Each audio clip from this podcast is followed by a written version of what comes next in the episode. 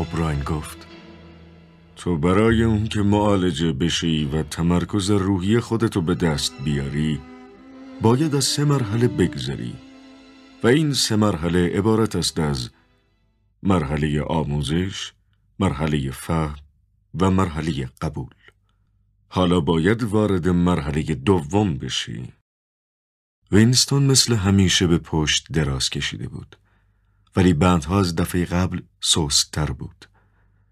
البته او را به تخت بسته بودند ولی می توانست زانوانش را اندکی تکان بدهد و سرش را به چپ بچرخاند و دستش را از آرنج تکان بدهد. صفحه ساعت دیگر به اندازه دفعات قبل وحشت انگیز به نظر نمی رسید و اگر او می توانست زود مسائل را درک کند ممکن بود که از دردهای شدید و ناگهانی آن نجات پیدا کند. زیرا اوبراین فقط هنگامی که او از خود حماقت نشان می‌داد اقربه ساعت را به جلو می کشید. در جلسات قبل نیز گاه یک جلسه را تمام می کردند بدون اینکه اقربه حتی یک بار هم به جلو کشیده شده باشد و کم کم از صفحه ساعت کمتر استفاده می شد. وینستون به یاد نمی آورد که چند جلسه گذراندند اما چون این تصور می کرد که کلیه این جریان مدت مدیدی که شاید از هفته ها متجاوز بود طول کشیده است.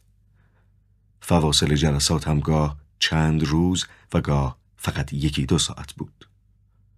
اوبراین گفت همونطور که اونجا خوابیدی از خودت سوال می‌کنی. بعضی وقتا از منم سوال می‌کنی که چرا وزارت عشق این همه به خاطر تو متحمل زحمت میشه و وقتی هم که آزاد بودی همیشه سوالی شبیه این سوال فکر و ذهن تو به خودش مشغول می‌کرد. مکانیسم و طرز کار اجتماعی که توش زندگی می‌کردی و درک می‌کردی. ولی علت ایجاد این مکانیسم رو نمیفهمیدی. یادت میاد که تو دفترچه خاطرات خودت می نوشتی که به خاطر میارم چطور؟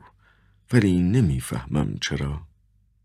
و همون وقت که درباره چرا فکر می کردی درباره عقل خودت هم دچار تردید می شدی کتاب خوندی؟ کتاب گلدشتاین رو میگم. یا حداقل قسمت هایی از اون رو مرور کردی. این کتاب حاوی اطلاعاتی که برای تو تازه باشه بود؟ آیا اطلاعاتی داشت که تو تا زمان خوندن اون نشنیده باشی؟ وینستون پرسید. شما اونو خوندی؟ من اونو نوشتم. برنامه ای که تو این کتاب مطرح شده بی معنی و مزخرفه. این برنامه حاکی از اینه که ابتدا باید اطلاعات به طور سری و محرمانه جمعآوری بشه و بعد به تدریج افکار روشن بشه و بالاخره طبقه کارگر دست به انقلاب بزنه و حزب و سرنگون کنه. خودتو هم پیش بینی می کردی که تو این کتاب یک چنین مطالبی می بایست نوشته شده باشه. اما همه این گفته ها مزخرف و بیمعنیه. طبقه کارگر هیچ وقت حتی بعد از گذشت یک هزار و یا یک میلیون سال دیگم قیام و انقلاب نخواهد کرد. چون نمی‌تونه.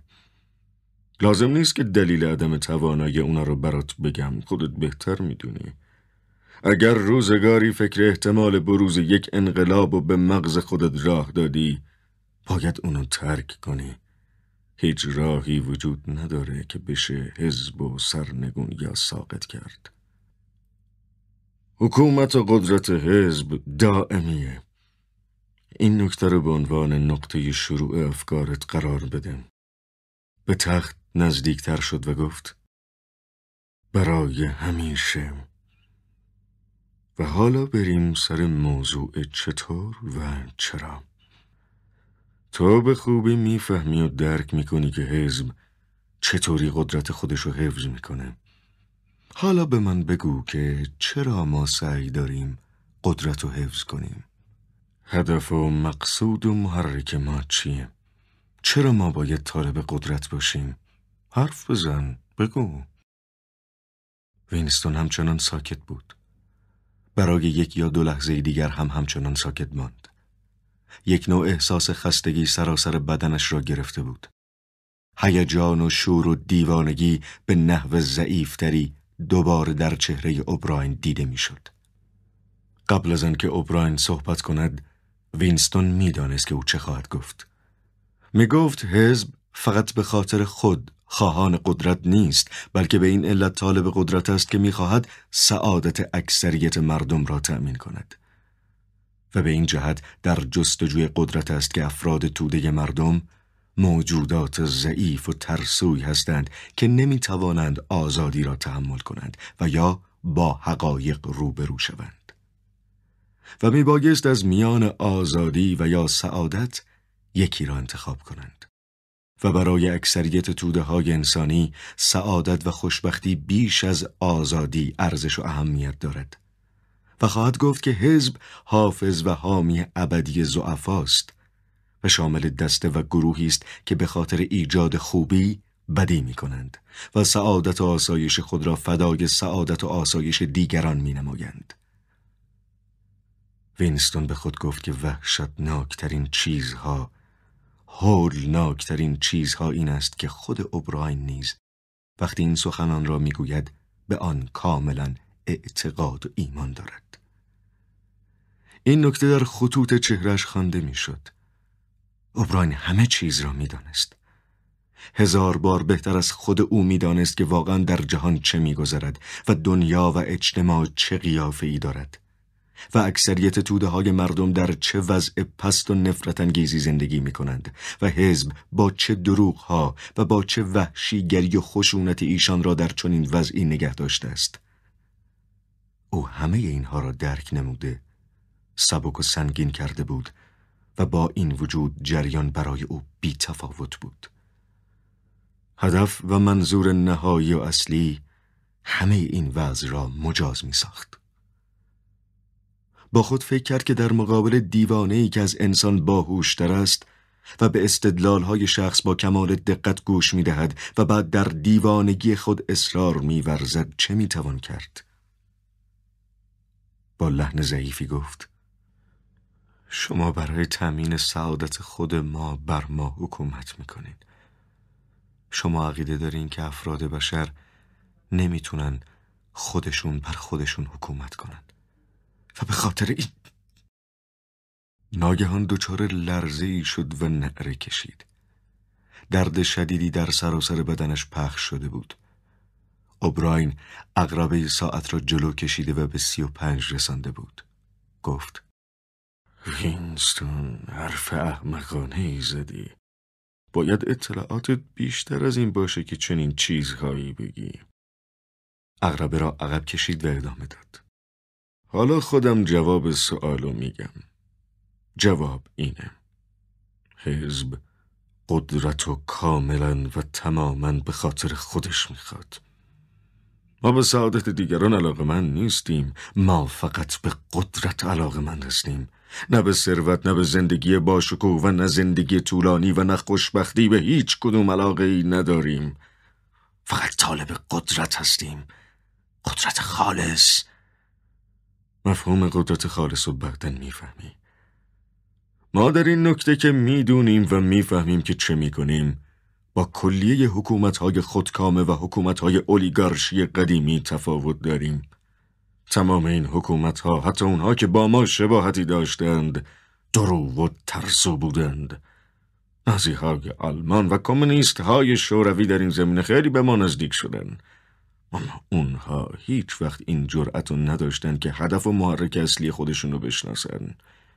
اونها چنین تظاهر می‌کردند و شاید هم واقعا معتقد بودند که حکومت و برخلاف میل خودشون و برای مدت محدود و کوتاهی در دست گرفتند و چند قدم اون طرفتر بهشتی وجود داره که همه مردم در اون آزاد و مساوی خواهند بود. اما ما مثل اونها نیستیم. ما می‌دونیم که هیچ کس قدرت رو به خاطر اینکه اونو از بین ببره در دست نمی‌گیره. قدرت وسیله نیست بلکه هدفه. انسان یک دیکتاتوری ایجاد نمی‌کنه که انقلاب رو حفظ کنه بلکه انقلاب برپا می‌کنه که دیکتاتوری رو به وجود بیاره. منظور از تعقیب خود تعقیبه. منظور از شکنجه خود شکنجه است. منظور از قدرت خود قدرته. حالا یا وارد مرحله شدی که به تدریج منظور منو بفهمی وینستون همانطور که قبلا بارها دچار تعجب شده بود از مشاهده حالت چهره اوبراین که حاکی از شدت خستگی او بود متعجب شد چهره نیرومند و پرگوشت و بیرحم و سرشار از هوش و یک نوع احساسات کنترل شده بود که شخص در برابر آن احساس بیچارگی می کرد. اما خسته بود. زیر چشمهایش کیسه هایی به وجود آمده بود و از گونه به پایین پوست چهره آویزان شده بود. اوبراین روی او خم شد و تعمدن صورت خسته اش را به او نزدیکتر ساخت و گفت فکر می‌کنی که صورت من پیر و خسته است فکر می‌کنی که من از قدرت صحبت می‌کنم در حالی که حتی قدرت ندارم که از فاسد شدن بدن خودم جلوگیری کنم. سرش را از وینستون برگرداند و در حالی که یک دستش را در جیب کرده بود شروع به قدم زدن در طول و عرض اتاق نمود. گفت ما کشیشان قدرت هستیم. قدرت خداست. اما در حال حاضر تا اونجا که به تو مربوط میشه قدرت فقط عبارت از یک کلمه است. موقعی رسیده که چیزی راجع به قدرت بدونی. اولین نکته که باید در نظر داشته باشی اینه که قدرت دست جمعی و اشتراکیه. فرد فقط هنگامی صاحب قدرت میشه که حالت فردیت رو ترک کنه. شعار حزبو که میگه آزادی بردگیست و می‌دونی. تا فکر کردی که معکوس این شعار هم معنی میده؟ و میشه گفت بردگی آزادیه. بشر تا هنگامی که آزاد و تنهاست به آسونی شکست می‌خوره و باید هم همین طور باشه چون سرنوشت هر فرد بشر اینه که بمیره که خودش بزرگترین شکست هاست. اما اگه بتونه خودشو کاملا و قطعا تسلیم کنه و اگه بتونه از هویت و شخصیت خودش فرار کنه و اگه بتونه خودش رو در حزب محو کنه به نحوی که خود اون حزب باشه اون وقت به صورت قدرت کامل و زوال ناپذیر در خواهد اومد. نکته دومی که باید به اون توجه داشته باشی اینه که قدرت عبارت است از تسلط بر بشر، تسلط بر جسم و از همه مهمتر بر روح. تسلط بر ماده یا اون طوری که تو اسمشو گذاشتی واقعیات خارجی چندان اهمیتی نداره. تسلط ما بر ماده همین الان هم کامل و قطعیه. برای یک لحظه وینستون ساعت را فراموش کرد. حرکت شدیدی کرد تا بلند شود و بنشیند. و تنها نتیجهی که گرفت فشار دردآوری بود که به پوست و گوشت بدنش وارد آمد. فریاد کرد. چطور می‌تونین ماده رو کنترل کنید؟ شما حتی نمی‌تونید آب و هوا و محیط و قوه جاذبه رو کنترل کنید. و تازه انواع بیماری ها، درد، مرگ. اوبراین با یک حرکت دست او را ساکت ساخت و گفت ما ماده رو در کنترل داریم. به علت این که می‌تونیم بر روح کنترل داشته باشیم. واقعیت در داخل جمجمه قرار گرفته. به تدریج وینستون همه اینها رو یاد خواهی گرفت. هیچ کاری نیست که ما قادر به انجام اون نباشیم. نامرئی شدن راه رفتن در هوا و هر چیز دیگه. اگه من بخوام می‌تونم مثل یک حباب صابون از کف این اتاق بلند شم. اما دوست ندارم چنین کاری بکنم. چون حزب چنین چیزی نمی‌خواد. باید اون فکرهای قرن نوزدهمی مربوط به قوانین طبیعی و از مغزت بیرون بریزی. اما شما این فکر رو دور نریختین. شما حتی به همین سیاره هم مسلط نیستین. اوراسیا و ایستیشیا چطور؟ بر اونها هم هنوز مسلط نشدین. چندان مهم نیست. وقتی لازم و مناسب باشه اونها رو هم فتح خواهیم کرد. و اگرم فتح نکردیم چه تفاوتی ایجاد می‌کنه؟ می‌تونیم فکر هر دور از مغز خودمون بیرون کنیم. اوشنیا خود دنیاست. اما حتی خود دنیا هم ذره بیشتر نیست. و بشر یکی از ذرات ناچیز و بیچاره است. بشر از کی به وجود اومده؟ میلیون ها سال سطح کره زمین خالی از سکنه بود. مزخرف میگی. عمر کره زمین به میزان عمر ماست نه بیشتر. چطوری ممکن عمر زمین بیشتر باشه؟ هیچ چیز جز از طریق ذهن بشر وجود نداره. اما صخره ها و کوه ها پر از استخون های حیوانات از بین رفته است. ماموت ها حیوانات عظیم و جسه دیگه. مدت ها قبل از اون که نامی از بشر شنیده بشه روی سطح زمین زندگی می‌کردن. وینستون تو خودت هرگز اون ها رو دیدی؟ البته که نه این حرف ها ساخته های زیست شناسان قرن نوزدهمه قبل از بشر هیچ چیز وجود نداشته پس از بشر هم اگه زندگی بشر بالاخره به پایان برسه باز هم چیزی وجود نخواهد داشت خارج از بشر هیچ چیز وجود نداره همها سراسر طبیعت خارج از ماست. به ستاره های آسمون نگاه کن. بعضی از اونا میلیون ها سال نوری از ما دورن. هرگز به این ستاره دسترسی نخواهیم داشت. اوبراین با بی پرسید. ستاره چی هستن؟ ریزهای آتیش که چند کیلومتر اون طرفتر قرار گرفتن. اگه ما بخوایم می‌تونیم به اونا برسیم یا اونها رو از بین ببریم. زمین مرکز کائنات ستاره ها و خورشید به دور ما میچرخن. وینستون بار دیگر دست به یک حرکت تشنجآمیز زد. ولی این بار چیزی نگفت و اوبراین گویی به یک جمله مخالفت آمیز جواب می‌گوید ادامه داد. البته در این مورد برای منظورهای خاصی حقیقت رو نمیگیم. ولی وقتی در وسط اقیانوس مشغول روندن کشتی ها هستیم و یا یک خصوف و پیش بینی می کنیم اغلب متوجه میشیم که مناسب فکر کنیم که زمین به دور خورشید میچرخه و ستاره ها میلیون ها میلیون کیلومتر از ما دورن. اما چه اهمیتی داره؟ تصور می‌کنی که ما نمی‌تونیم علم نجوم جدیدی به وجود بیاریم؟ ستاره ها ممکنه هر طور که ما میل و احتیاج داریم نزدیک و یا دور باشن. تصور می‌کنی که ریاضی دانهای ما قادر به چنین کاری نیستند؟ فکر مضاعف و فراموش کردی؟ وینستون با ناامیدی روی تخت افتاد. گفته ها چندان مهم نبود بلکه جوابهای تند و سری بود که او را مثل چوب خشک دونیم می کرد و با این همه می‌دانست می‌دانست که حق با خود اوست. این عقیده که هیچ چیز خارج از مغز بشر وجود ندارد مسلما میبایست برای نشان دادن نادرست بودن این عقیده راهی وجود داشته باشد. آیا این عقیده مدتها قبل به عنوان یک عقیده ناسحی ترد نشده بود. حتی این عقیده نام خاصی هم داشت ولی او فراموش کرده بود.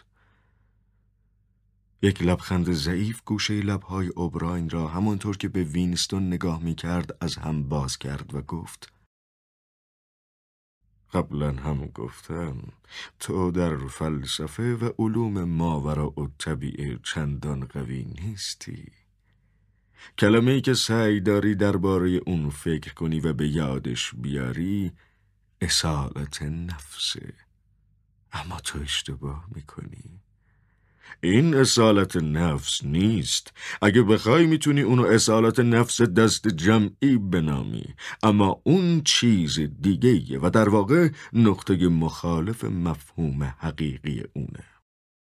و بعد با لحن دیگری ادامه داد. اما همه اینها خارج از موضوعه. قدرت حقیقی قدرتی که شب و روز برای تحصیل اون باید مبارزه کنیم. تسلط و احراز قدرت بر اشیا نیست بلکه بر بشره. مکس کرد و بار دیگر حالت معلمی را که از یک شاگرد با استعداد سوال می کند به خود گرفت و پرسید. وینستون. یک فرد بشر چگونه بر فرد دیگه بشر اعمال قدرت می‌کنه؟ وینستون فکر کرد و گفت از این راه که اونو رنج بده. حینا همینه. از راه رنج دادن. اطاعت کافی نیست. جز در هنگامی که کسی رنج می‌بره انسان چگونه می‌تونه مطمئن باشه که اون تصمیم ما رو اطاعت می‌کنه و نه تصمیم خودشو؟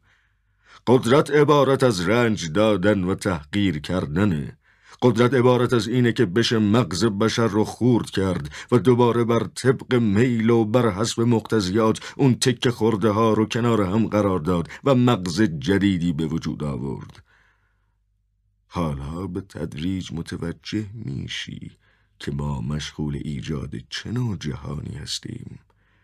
این دنیا درست نقطه مقابل جهان خیالی و مطبوعی که اصلاح طلبان و رفرمیست ها خیال ساختن و ایجاد اونو داشتن. این دنیا دنیای ترس و خیانت و رنجه دنیای لگت زدن و زیر لگت قرار گرفتنه دنیایی که هر قدم که به جلو میره و هر آن که بیشتر تصویه میشه بیشتر ظالم و بیره میشه نه کمتر. پیشرفت در دنیای ما عبارت است از ایجاد رنج بیشتر. تمدنهای قدیمی ادعا می کردن که بر پایه محبت و عدالت بنا شدن. تمدن ما بر اساس تنفر بنا شده. در دنیای ما هیچ احساس و یا هیجانی جز ترس خشم فتح و تحقیر شخص وجود نداره. و ما هر چیز دیگه غیر از اینها رو خورد می‌کنیم و از بین می‌بریم. همین الان ما مشغول از بین بردن عادت فکر کردن هستیم. این عادت از زمان قبل از انقلاب همچنان به جای مونده. ما ارتباط بین اولیا و فرزندان و ارتباط بین افراد و ارتباط بین زن و مرد رو تقلیل دادیم. و الان دیگه هیچ کس جرأت نمی‌کنه که به همسر، فرزند و یا دوستش اعتماد کنه. و در آینده اصولا همسر و یا فرزند و یا دوست وجود نخواهد داشت. و کودکان از زمان وضع حمل درست مثل تخم مرغی که از مرغ جدا میشه از مادران جدا خواهند شد. احساسات جنسی هم ریشه کن خواهد شد. اعمال و غریزه جنسی از بین خواهد رفت. دوستی و محبت هم از بین خواهد رفت. الان دانشمندان مغز و اعصاب ما در این رشته مشغول کار هستند. هیچ نوع وفاداری جز وفاداری به حزب وجود نخواهد داشت. هیچ نوع عشقی جز عشق به برادر بزرگ دیده نخواهد شد. هیچ خنده ای جز خنده برای پیروزی بر یک دشمن شکست خورده به گوش نخواهد رسید. ادبیات هنر و علم وجود نخواهد داشت. چون وقتی قدرت ما به سرحد کمال برسه به علوم احتیاجی نخواهیم داشت. بین زیبایی و زشتی تمایزی موجود نخواهد بود. هیچ کس کنجکاوی نخواهد کرد و هیچ چیز زندگی توجه کسی رو بیش از اون چیزی که باید جلب نخواهد کرد. همه لذت ها از بین خواهد رفت. اما این نکته رو وینستون هیچ وقت فراموش نکن. که همیشه غرور و مستی قدرت وجود خواهد داشت و به طور دائم افزایش خواهد یافت و قوت خواهد گرفت. همیشه و در هر لحظه لذت فتح و هیجان زیر پا گذاشتن دشمنی که قدرت مقاومت نداره و به صورت عنصر بیچاره‌ای در اومده وجود خواهد داشت. اگه می‌خواهی تصویری از آینده در نظرت مجسم کنی چکمه رو مجسم کن. که بر صورت کسی فرود بیاد و این وضع برای همیشه ادامه داشته باشه. گویی انتظار دارد که وینستون شروع به صحبت کند مکس کرد وینستون کوشش کرده بود که دوباره خود را به پشت روی تخت بیندازد و خود را در آن مخفی کند. نمی توانست چیزی بگوید. گویی قلبش منجمد شده بود. اوبراین ادامه داد. و به یاد داشته باش که تمام این جریان دائمی و همیشگیه. صورت همیشه برای لگت خوردن حاضر آماده خواهد بود. دشمن اجتماع و فرد منحرف همیشه برای اینکه دوباره شکست داده بشه و تحقیر بشه وجود خواهد داشت. همه وقایعی که از هنگام دستگیری تو به سرت اومده همچنان با شدت بیشتری ادامه خواهد یافت. جاسوسی، خیانت، توقیف، زجر، اعدام و ناپدید شدنها هیچ وقت پایان نخواهد یافت. دنیای آینده به همون اندازه که دنیای فتح خواهد بود دنیای وحشت و ترور هم خواهد بود. هرقدر بر قدرت حزب افزوده بشه به همون انداز از میزان صبر و تحمل اون کاسته خواهد شد و هرقدر که مخالفین تضعیف بشن ظلم و فشار و حکومت خودکام تشدید خواهد شد. گلدشتاین و عقاید انحرافی او برای همیشه وجود خواهد داشت. هر روز و هر دقیقه و هر لحظه گلدشتاین و عقایدش تحقیر و مسخره و استهزا خواهد شد. شکست خواهد خورد و همه به صورت او توف خواهند کرد و تصویر خاش و زیر لگت پاره خواهند کرد و با این وجود اون همیشه به زندگی ادامه خواهد داد. و این بازی که من سی و هفت سال با تو کردم دوباره و سه باره و برای همیشه بازی خواهد شد و هر بار زیرکانه تر از دفعه قبل خواهد بود. و همیشه منحرفینی مثل تو اینجا در دست ما خواهند بود. از درد نعره خواهند کشید. استخوانهاشان خواهد شکست. تحقیر خواهند شد و بالاخره پشیمان خواهند شد. و از دست خودشون نجات خواهند یافت و به میل خودشون به دست پای ما خواهند افتاد. وینستون این دنیایی که ما مشغول ایجاد اون هستیم. دنیایی که در اون پیروزی بعد از پیروزی و فتح بعد از فتح به دست خواهد اومد. و دائما برای به دست آوردن قدرت بیشتر به فشار بیشتری نیاز خواهد بود. می‌بینم که به تدریج متوجه میشی که این چنین جهانی چه قیافه خواهد داشت. اما در پایان از فهمیدن قدم فراتر خواهی گذاشت. این دنیا رو قبول خواهی کرد. از اون استقبال می‌کنی و به صورت جزئی از اون در خواهی آمد. وینستون به تدریج و اندازه کافی نیرو و قدرت برای صحبت کردن به دست آورده بود و با صدای ضعیفی گفت شما نمی‌تونین منظورت از این جمله چیه؟ شما نمی‌تونین همچین دنیایی رو به وجود بیارین خواب و خیال غیر ممکنه چرا؟ امکان نداره که بشه تمدنی بر اساس ترس تنفر و ظلم ایجاد کرد این چون این تمدنی دوام نداره چرا؟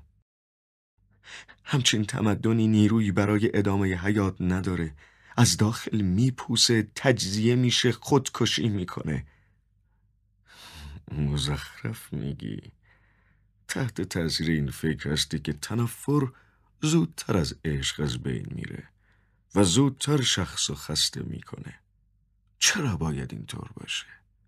برفرض هم که اینطور باشه چه تفاوتی ایجاد می‌کنه؟ فرض کن که ما تصمیم بگیریم خودمون رو سریعتر و تر خسته کنیم. فرض کن که اونقدر به فعالیت خودمون اضافه کنیم به اعصاب خودمون فشار بیاریم که بشر در سن سی سالگی به سن پیری برسه. پس هم چه تفاوتی ایجاد می‌کنه؟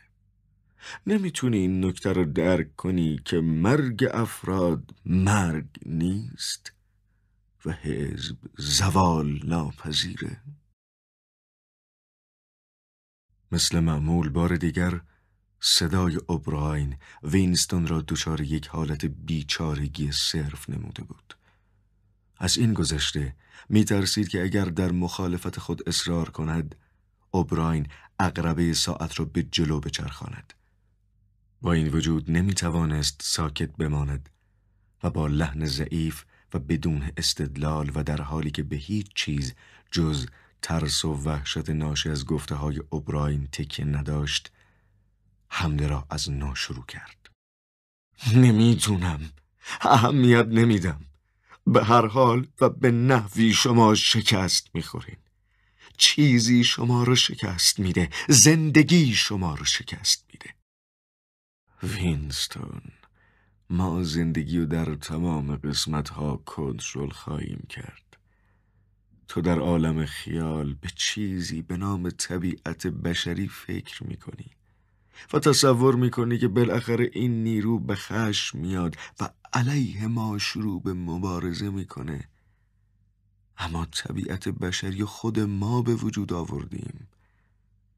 بشر به طور نامحدود قابلیت چکش خوردن و نرم شدن داره.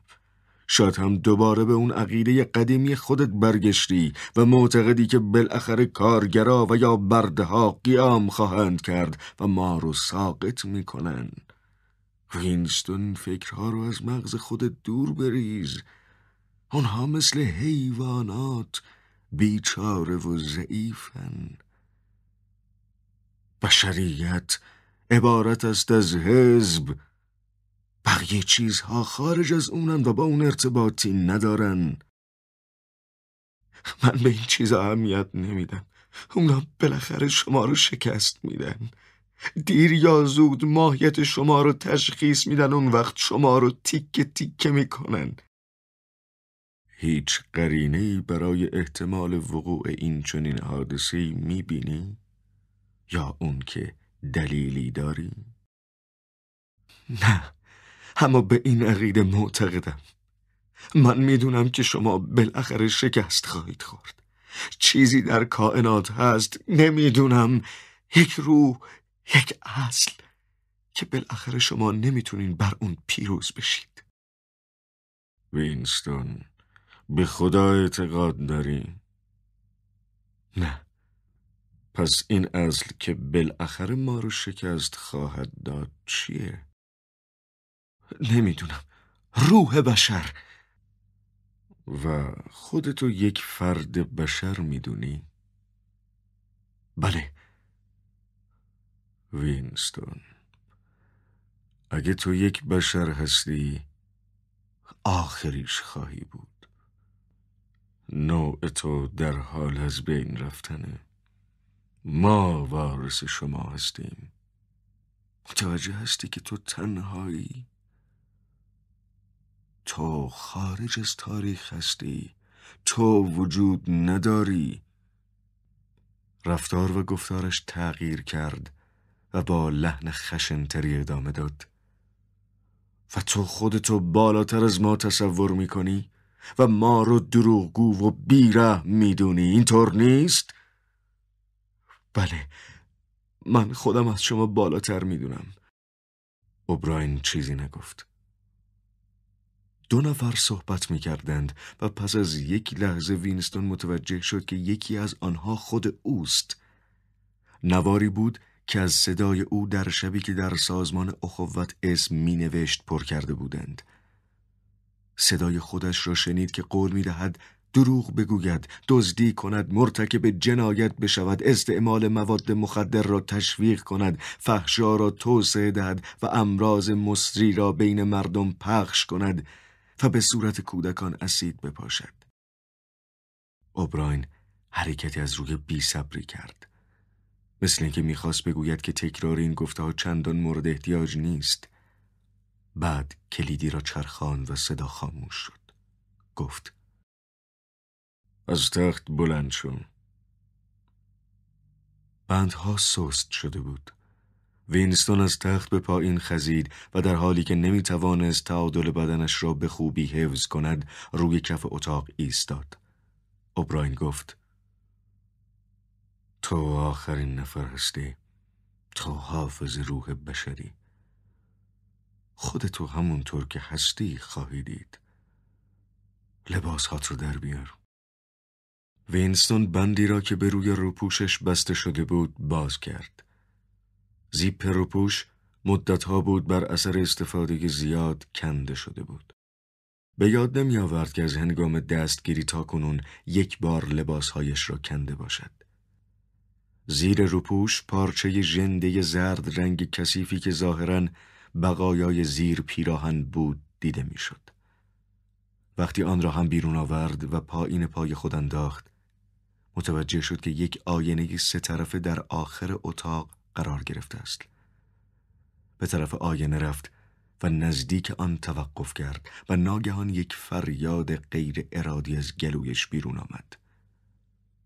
اوبراین گفت برو جلو. بین آینه ها بیست. اونجا منظره طرفین بدن تو هم خواهی دید. به علت وحشت زیاد ایستاده بود. یک بدن اسکلت مانند خاکستری رنگ و خم شده ای به طرف اون نزدیک می‌شد. و نه فقط اطلاع بر اینکه این بدن بدن خود اوست بلکه اصولا قیافه ظاهری آن وی را دچار وحشت و ترس ساخته بود. به آینه نزدیک تر شد. به نظر می رسید که صورت اسکلت به علت خمیده بودن بدن بیش از حد جلو آمده است قیافه ای بود رنجور و غمزده که شباهت به قیافه پرندگان محبوس داشت پیشانی پرچین به سر تاس و بیموی متصل می شد. بینی شکسته روی صورت دیده می‌شد و چنین به نظر می رسید که به گونه ها ضربات شدید وارد آمده است. بالای این گونه ها چشم های بیرحم و مشتاق و در عین حال مراقبی دو دو می‌زد. گونه ها خط افتاده و دهان نیمه باز مانده بود. مسلما این قیافه قیافه خود او بود ولی به نظر می رسید که تغییرات آن حتی بیش از تغییراتی است که او از لحاظ درونی پیدا کرده است. هیجانات و احساساتی که اثرات آن روی قیافش دیده می‌شد با آنچه که خود احساس می کرد و یا احساس کرده بود تفاوت کلی داشت. قسمت عمده موهای سرش ریخته بود و در اولین لحظه خیال کرده بود که موهای سرش خاکستری شده ولی در واقع پوست سرش بود که رنگ خاکستری پیدا کرده بود. به جز دست و گردی صورت سراسر بدنش بر اثر یک نوع چرک که وارد پوست بدن شده بود خاکستری رنگ بود اینجا و آنجا در زیر چرک بدن آثار قرمز رنگ زخم ها دیده می‌شد و بالای قوزک زخم پایش باد کرده و پوست پا متورم شده روی قوزک افتاده بود. اما چیز واقعا وحشتناک لاغری بی حد و اندازه بدنش بود. مچ پایش به حدی نازک بود که با مچ پای یک اسکلت کوچکترین تفاوتی نداشت و پاهایش به حدی ضعیف شده بود که زانویش بزرگتر و زخیمتر از ران به نظر می رسید و اکنون منظور اوبراین را از دیدن طرفین بدن درک می کرد. خمیدگی ستون فقراتش واقعا حیرت آور بود. شانه های لاغرش چنان از جلو به هم نزدیک شده بود که سینهش تشکیل گودالی داده بود و گردنش چنان حالتی داشت که گویی زیر سنگینی بار جمجم خم شده است و اگر قرار می‌شد که حدس بزند وینستون می توانست بگوید که این بدن بدن مرد شست ساله است که از یک بیماری شدید و خطرناک رنج می‌برد. اوبراین گفت گاهی فکر می‌کنی که صورت من صورت یک عضو داخلی حزب خسته و پیر به نظر می‌رسه حالا در بارگ قیافه خودت چی فکر می‌کنی؟ شانه وینستون را چسبید و او را چرخاند طوری که حالا وینستون به او نگاه می‌کرد گفت ببین در چه وضعی هستی. به این چرک و کسافتی که سراسر بدن تو گرفته نگاه کن. به اون کسافت بالای قوزک پات نگاه کن. به چرک و کسافتی که روی پاها جمع شده نگاه کن. می‌دونی که مثل یک حیوان بو میده. شاید دیگه این بو به مشامت نمی‌رسه و به اون عادت کردی. به این لاغری بی اندازه نگاه کن. می‌بینی؟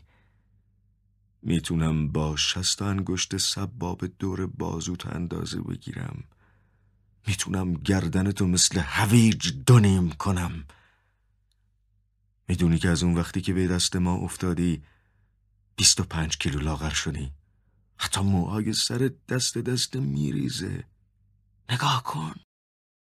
دستش را به سر وینستون برد و گویی موها اصلا نقطه اتکایی ندارد. یک مشت مو برداشت و به او نشان داد. بعد گفت دهانتو باز کن. نو ده یازده تا دندون داری. وقتی پیش ما اومدی چند تا از دندونات ریخته بود؟ حالا اون چند تاییم که باقی مونده یکی یکی میافته. نگاه کن. یکی از دندانهای جلوی دهان او را با شست و انگشت سبابه نیرومندش گرفت. دردی در فک وینستون پخش شد. اوبراین دندان را از ریش بیرون کشیده بود. دندان را به کف سلول انداخت. به تدریج میپوسی و از بین میری. بدن تک تک فرو میریزه. چی هستی؟ یک کیسه چرک و کسافت. حالا برگرد دوباره به آینه نگاه کن. موجودی که در مقابل توست می‌بینی؟ این آخرین نفره. اگه تو بشری؟ بشریت اینه. حالا لباس تو بپوش. وینستون با حرکات آغسته و خشکی شروع به پوشیدن لباسش کرد. تا توجه نکرده بود که چه حد ضعیف و لاغر شده است. از مشاهده این بدن وحشت آور فقط یک فکر به مغزش راه یافته بود و آن این که بیش از آنچه که تصور می کرده می بایست در اینجا بوده باشد. و بعد ناگهان در حالی که تک پارچه های کثیف و ژنده را روی بدنش مرتب می کرد تأسف و غمخواری شدیدی برای بدن خرد شده و متلاشی گشتش احساس کرد. و قبل از آن که بداند چه می کند بی اختیار و گویی به حال ضعف دچار شده به روی یک صندلی که کنار تخت گذاشته شده بود افتاد و اشک از چشمش سرازیر شد. از زشتی شدید نازیبای بدن و از اینکه بدنش تبدیل به یک مشت استخوان گشته و در یک زیر پیراهن کثیف پیچیده شده و از اینکه در زیر نور تند اتاق نشسته و گریه می کند آگاه بود. ولی نمی توانست جلوی خود را بگیرد. اوبراین تقریبا از روی محبت دستی به روی شانه او گذاشت و گفت این وضع برای همیشه ادامه نخواهد داشت. هر وقت بخوای می‌تونی از این وضع نجات پیدا کنی. همه چیز بستگی به خودت داره. وینستون حق حق کنان گفت. تو کردی. تو منو به این فستی و خاری کشوندی. نه وینستون. خودت خودتو به این خاری کشوندی. این چیزی که وقتی خودتو علیه حزب قرار دادی اونو قبول کردی. همه اینها در همون حرکت اول نهفته بود. چیزی که تو پیش بینی نکرده بودی اتفاق نیفتاده. اندکی مکس کرد و بعد ادامه داد. وینستون ما تو رو کتک زدیم و خوردت کردیم. دیدی که بدنت به چه شکلی در اومده؟ روح و مغزتم تو همین وضعه. خیال نمی کنم دیگه غروری در تو باقی مونده باشه. به تو لگت زدن شلاقت زدن توهین کردن و تو از درد نعره کشیدی و بین خون و استفراغ خودت روی کف اتاق قلط زدی زوز کشیدی و طلب رحم کردی به همه چیز و همه کس خیانت کردی. می‌تونی فقط یک پستی و حقارت بگی که خودت مرتکب اون نشده باشی؟ وینستون دیگر گریه نمی کرد ولی همچنان اشک از گونه هایش سرازیر بود. نگاهی به اوبراین انداخت و گفت من به جولیا خیانت نکردم. اوبراین متفکران نگاهی به او انداخت و گفت بله این کاملا صحیحه. به جولیا خیانت نکردیم. پرستش و احترام روحانی خاصی که برای اوبراین قائل بود بار دیگر قلبش را فرا گرفت. اوبراین چقدر باهوش و چقدر متفکر بود. هیچگاه از فهم چیزهایی که به او گفته می‌شد وا نمی ماند. هر کس دیگری امکان داشت که فوراً به طور تو خالی جواب بدهد که نه او به جولیا خیانت کرده است زیرا چه چیز باقی مانده بود که آنها در زیر منگنه زجر و شکنجه از مغز او بیرون نکشیده باشند؟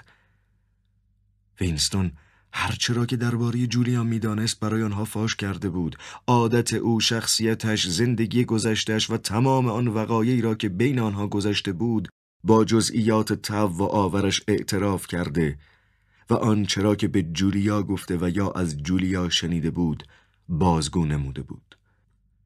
درباره غذاهای بازار سیاه معاشقه هاشان توته های مبهمی که علیه حزب می کردند درباره همه و همه هر آنچه که می‌دانست گفته بود. با این وجود به مفهوم خاصی مفهومی که از کلمه خیانت در نظر داشت به جولیا خیانت نکرده بود. هنوز او را دوست می داشت و احساساتش نسبت به او تغییری نیافته بود.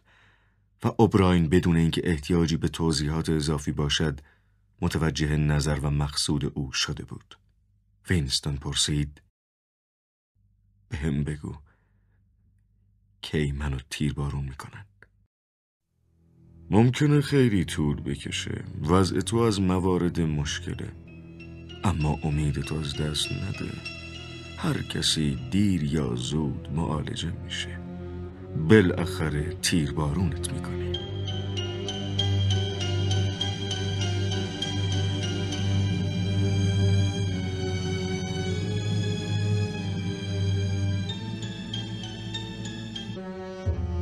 حالش بهبود یافته بود. و اگر بتوانیم تعبیر روز به روز را به کار ببریم روز به روز چاقتر و قویتر می‌شد. نور سفید و صدای دائمی که شنیده می‌شد تفاوتی نکرده بود اما وضع سلول روی هم رفته از سایر سلول هایی که تاکنون در آن محبوس شده بود بهتر بود روی تخت چوبی یک تشک و یک بالش و در کنار آن یک چهار پایه برای نشستن گذارده بودند. یک حمام در سلول بود و اجازه داده بودند که تقریبا به دفعات زیاد در بشکه آب استهمام کند. حتی آب گرم هم برای شستشو در اختیارش بود. زیر پیراهنی جدید و یک دست روپوش پاکیزه نیز به او داده شده بود. زخم قوزک پایش را با داروهای چربیدار پانسمان می کردند. بقایای دندانهای پوسیدش را هم کشیده و یک دست دندان مصنوعی به او داده بودند. تصور می کرد که باید هفته ها و شاید هم ماه ها گذشته باشد.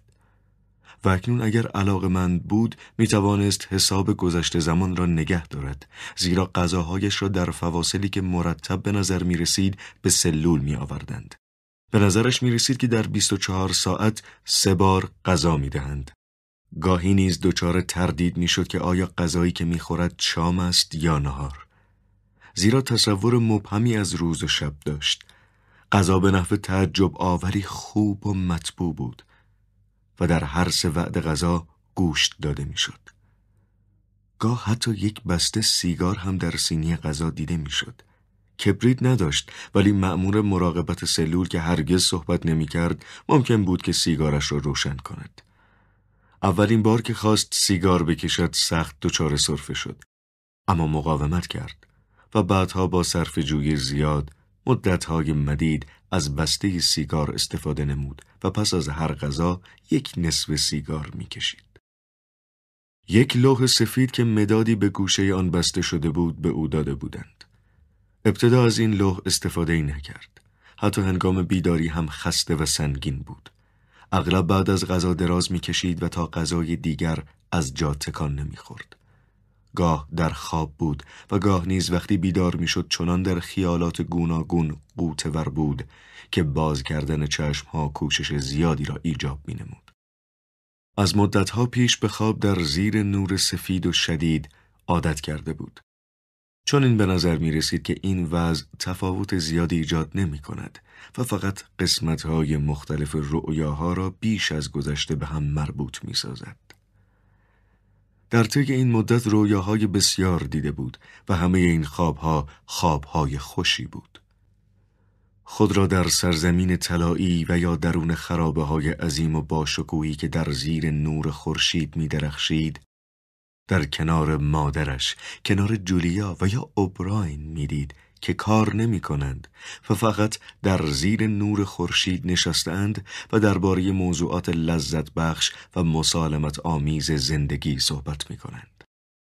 در زمان بیداری هم درباره خوابهایی که دیده بود فکر می کرد و چنین به نظر می رسید که اینک محرک درد و رنج از میان رفته قوه تفکر و فعالیت ذهنی و فکری را از دست داده است خسته و کسل نمی‌شد و هیچ آرزو و علاقی برای صحبت کردن با دیگران احساس نمی کرد و فقط تنها بودن، کتک نخوردن و مورد بازجویی قرار نگرفتن، غذای کافی داشتن و پاکیزه بودن کاملا کافی و رضایت بخش به نظر می رسید. به تدریج از شدت علاقش به خوابیدن کاسته شد اما هنوز هم برای برخواستن از بستر احساس علاقه نمی نمود. تنها چیزی که مورد علاقه و توجهش بود این بود که دراز بکشد و جمع شدن تدریجی نیرو و قدرت را در بدن خود احساس کند. گاه به اینجا و آنجای بدنش دست می‌زد تا مطمئن شود که آیا واقعا بدنش گوشت می آورد و عضلات بازوهایش محکمتر می شود و یا احساس چاقی و بهبودی فقط ناشی از تصور و خیال است. بالاخره به این نتیجه رسیده بود که بدون شک در حال چاق شدن است زیرا حالا رانهایش از زانوهایش زخیمتر شده بود پس از قطعیت این احساس با بیمیلی اما به طور مرتب شروع به ورزش نمود پس از گذشت مدت کوتاهی توانست در روز سه کیلومتر راه برود و این رقم را با احتساب تعداد قدمهایی که برای پیمودن طول سلول لازم بود به دست آورده بود. بعد شانه خمیدهش نیز به تدریج صاف شد. آن وقت ورزش های نسبتا سنگین تری را شروع کرد و وقتی متوجه شد که از عهده انجام بسیاری کارهای ساده بر نمی آید احساس تعجب و حقارت کرد. به جز راه رفتن نمی توانست عضلات بدنش را برای کار سخت تری به حرکت بیاندازد. نمی توانست چهار پایه را روی دست نگه دارد. نمی توانست بدون اینکه تعادلش را از دست بدهد روی یک پا بایستد. یک بار روی پاشنه پا چنباتمه زد و متوجه شد که فقط با تحمل درد و رنج بسیار زیاد می تواند بلند شود و بایستد. به شکم روی زمین میخوابید و سعی می‌کرد که بدنش را به کمک دستها بلند کند. اما کوشش بی نتیجه ای بود و نمی توانست یک سانتیمتر هم بدنش را بلند کند. ولی پس از گذشت چند روز و خوردن چند غذای دیگر موفق به انجام این حرکت شد و موقعی رسید که می توانست این حرکت را شش بار متوالی انجام دهد. به تدریج از لحاظ بدنی احساس غرور می کرد و گاه گاه نیز فکر می کرد و معتقد می شد که قیافش نیز حالت غیر عادی به خود می گیرد و فقط وقتی دست به سر بیموی خود می گذاشت قیافه در هم کوفته و پرچینی را که در آینه به او خیره شده بود به یاد می آورد. مغزش به تدریج شروع به فعالیت کرد و بالاخره یک روز روی تخت چوبی نشست به دیوار تکه داد لوح را روی زانوانش گذاشت و با حالت مصممی شروع به تجدید تعلیم خود کرد. تسلیم شده بود. در این نکته شکی وجود نداشت و اکنون متوجه می شد که در واقع مدتها قبل از آن که تصمیم به تسلیم شدن بگیرد برای تسلیم آماده شده بود. از آن لحظه که به وزارت عشق آمده بود بله حتی از آن لحظاتی که او و جولیا بیچاره و ناامید کنار هم ایستاده بودند و صدای فلزی به آنها دستور می‌داد که چه بکنند و چه نکنند متوجه بی نتیجگی و بیهودگی کوشش برای مقاومت در برابر حزب شده بود و اکنون می‌دانست که پلیس فکر مدت هفت سال تمام عملیات و رفتار او را مثل حرکات سوسکی که زیر ذربین قرار داشته باشد زیر نظر داشته است.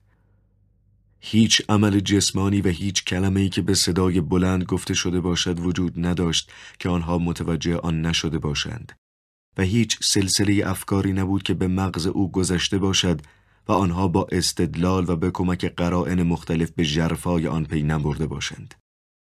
حتی آن سنگ ریزه کوچک را که وی روی جلد دفتر خاطرات خود میگذاشت دوباره با دقت سر جای خود میگذاشتند. بارها نوارهای صدایش را برای خود او گذاشته و عکسهای گوناگونی نشان داده بودند. بعضی این عکسها عکس او و جولیا بود. بله حتی دیگر نمی توانست به مبارزه با حزب ادامه دهد.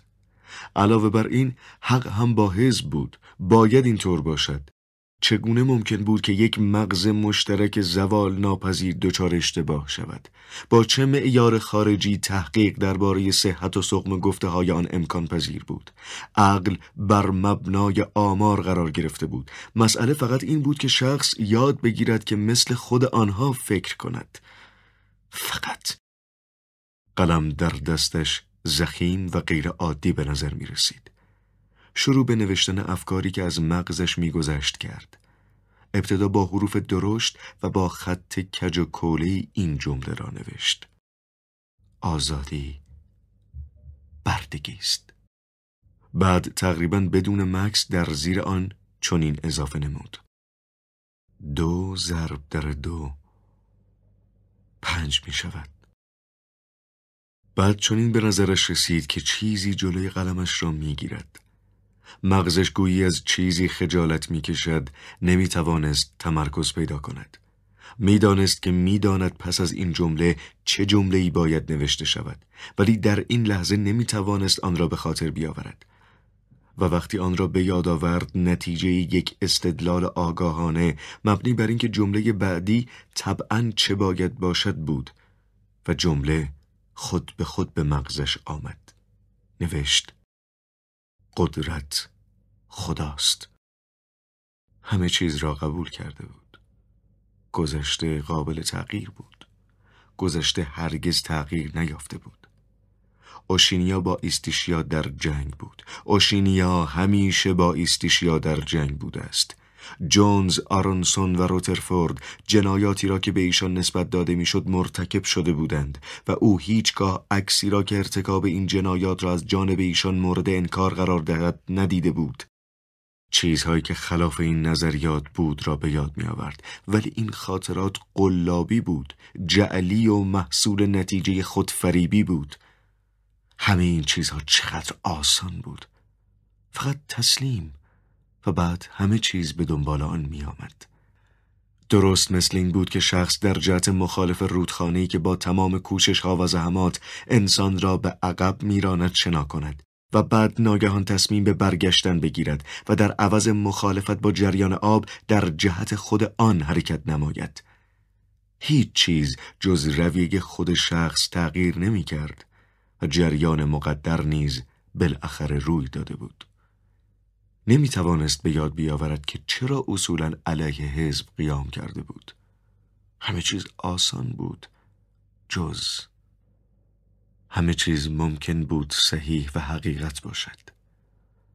قوانین به اصطلاح طبیعی همه مزخرف و بیمعنی بود.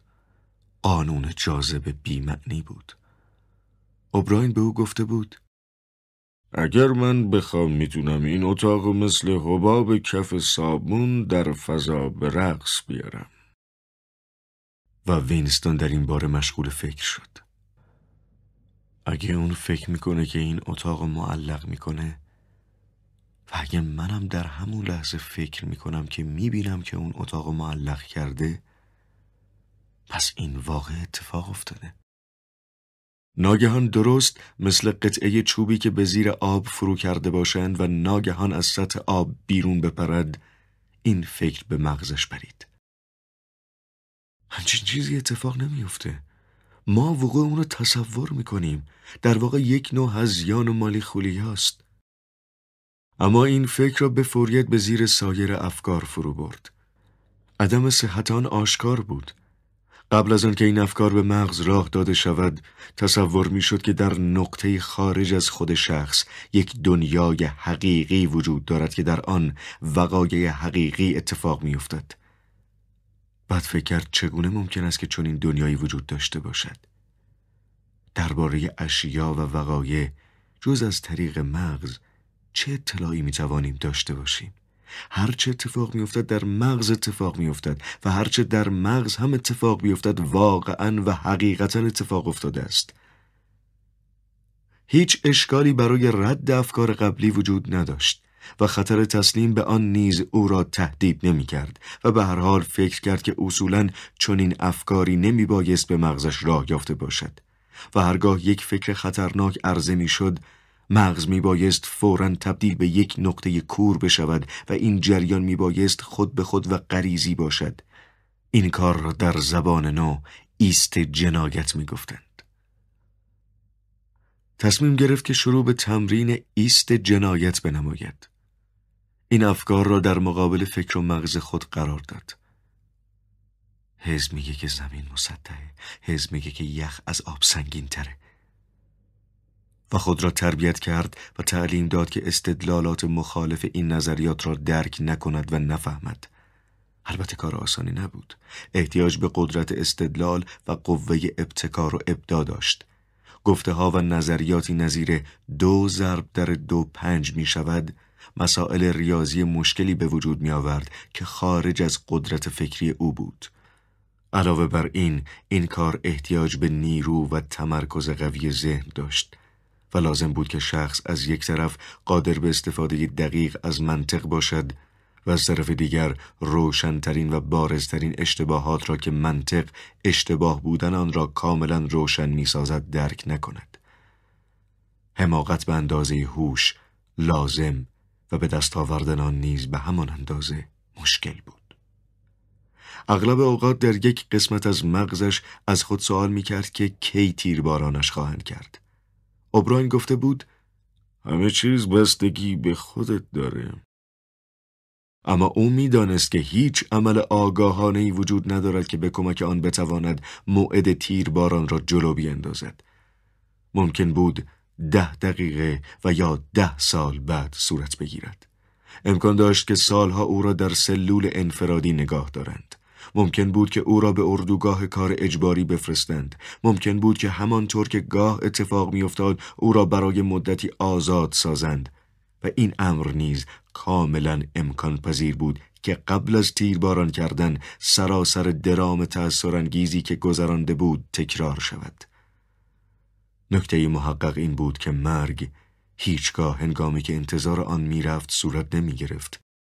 رسم این بود که همیشه از پشت به انسان شلیک می کردند. همیشه از پشت سر و بدون اختار قبلی و هنگامی که شخص از کریدوری به کریدور دیگر و یا از سلولی به سلول دیگر می رفت تیراندازی می کردند. رسمی که هیچگاه درباره آن صحبت نمی شد و هیچ کس چیزی درباره آن نمی گفت و با این وجود انسان به نحوی از آن اطلاع داشت. یک روز اما یک روز عبارت صحیحی نیست زیرا ممکن است که این واقعه در نیم شب اتفاق افتاده باشد و به هر حال یک بار در عالم خواب و بیداری رؤیای عجیبی دیده بود. از یک کریدور رد می شد و در انتظار شلیک گلوله بود. می‌دانست که گلوله تا یک لحظه دیگر شلیک خواهد شد. همه چیز حل شده تصفیه شده و آشتی داده شده بود. هیچ نوع شک و تردیدی هیچ استدلالی و هیچ نوع درد و ترسی باقی نمانده بود بدنش سالم و نیرومند بود به آسانی راه می‌رفت و از حرکت بدنش لذت می برد و احساس می کرد که در زیر نور خورشید راه می رود. دیگر خود را در کریدورهای باریک وزارت عشق نمی‌دید. در یک جاده وسیع که نور خورشید بر آن میتابید و یک کیلومتر عرض داشت و با یک حال نشع مانند که گویی ناشی از استعمال مواد مخدر است راه می‌رفت. در سرزمین طلایی بود و جای پای گله های گوستفند را دنبال می کرد. علف کوتاه را در زیر پا و نور خورشید را بر روی چهره خود احساس می نمود. در آن طرف مزرعه در پشت درختان سنوبر که آهسته تکان میخوردند و در قطعه پشت درختها نهری وجود داشت که در کنار آن استخر قرار گرفته بود و مایه های قرمز در آب سبز رنگ آن و در زیر درخت بید شنا می کردند. اما ناگهان ترس و وحشتی او را به لرز انداخته و از جا پرانده بود. عرق از ستون فقراتش جاری شده بود. صدای خود را شنید که فریاد می‌کشید. جولیا جولیا جولیا عشق من جولیا برای یک لحظه در یک حال هزیان و خواب و بیداری وجود او را در کنار خود احساس کرده و به نظرش رسیده بود که او نه فقط در کنار او بلکه در درون خود اوست. گویی داخل منافذ پوست بدنش شده بود.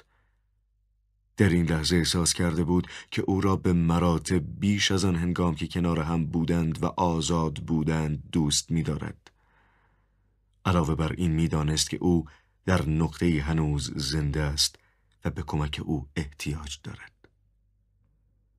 آنگاه روی تخت دراز کشیده و سعی کرده بود که افکارش را جمع و مرتب کند. چه کرده بود؟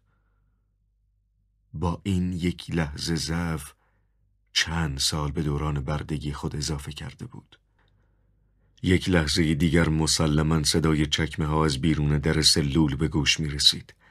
آنها هرگز اجازه نمی‌دادند که چنین تقیان احساساتی بدون مجازات باقی بماند و اگر تا کنون نفهمیده بودند اکنون میفهمیدند که او قراردادی را که با ایشان بسته است نقض کرده از حزب اطاعت می کرد ولی هنوز از آن متنفر بود در روزگار گذشته یک مغز منحرف را در زیر یک چهره موافق پنهان کرده بود و اینک یک قدم به عقب برداشته مغز خود را تسلیم کرده اما سعی نموده بود که قلبش را از دست برد مسون نگه دارد.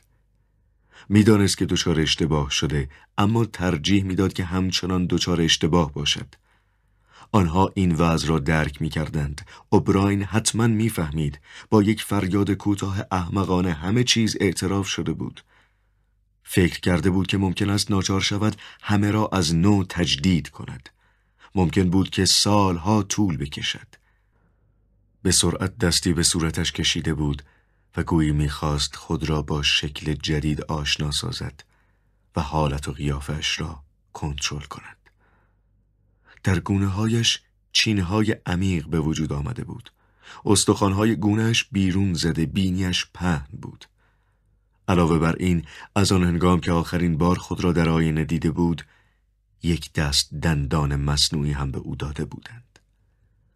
وقتی انسان نمی‌دانست که قیافش چه صورت و شکلی دارد نمی توانست به کمک حالات قیافه افکار درونیش را پنهان کند و در هر حال کنترل خطوط قیافه امکان پذیر نبود. و بعد برای اولین بار متوجه شده بود که اگر شخص بخواهد عقیده ای را پنهان کند باید آن را حتی از خودش نیز پنهان نگه دارد. البته شخص باید بداند که این چنین سری وجود دارد. ولی تا هنگامی که لزوم و احتیاجی پیدا نشده نمی بایست اجازه داده شود که سر به هیچ نحوی که بتوان نامی به آن داد به زمیر خداگاه وارد شود فکر کرد که از این به بعد نه فقط می بایست صحیح فکر کند بلکه صحیح احساس کند و صحیح خواب ببیند و در تمام این مدت نفرت را در درون قلب خود مثل گلوله‌ای که جزء بدن است و در عین حال از آن جداست و نظیر کیسه زهر داخل بدن نگه دارد. بالاخره یک روز تصمیم به تیرباران کردن او می گرفتند. انسان نمی توانست پیش بینی کند که این واقعه کی اتفاق خواهد افتاد. اما چند لحظه قبل از وقوع امکان حد زدن وجود داشت.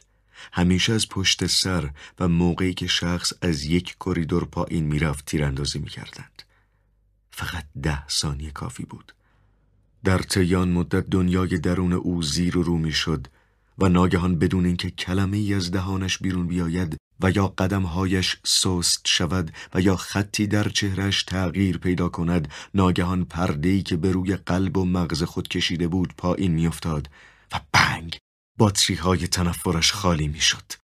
تنفر سراسر وجودش را مثل یک شعله قران و سوزن پر می کرد و تقریبا درست در همان لحظه بنگ گلول شلیک می شد.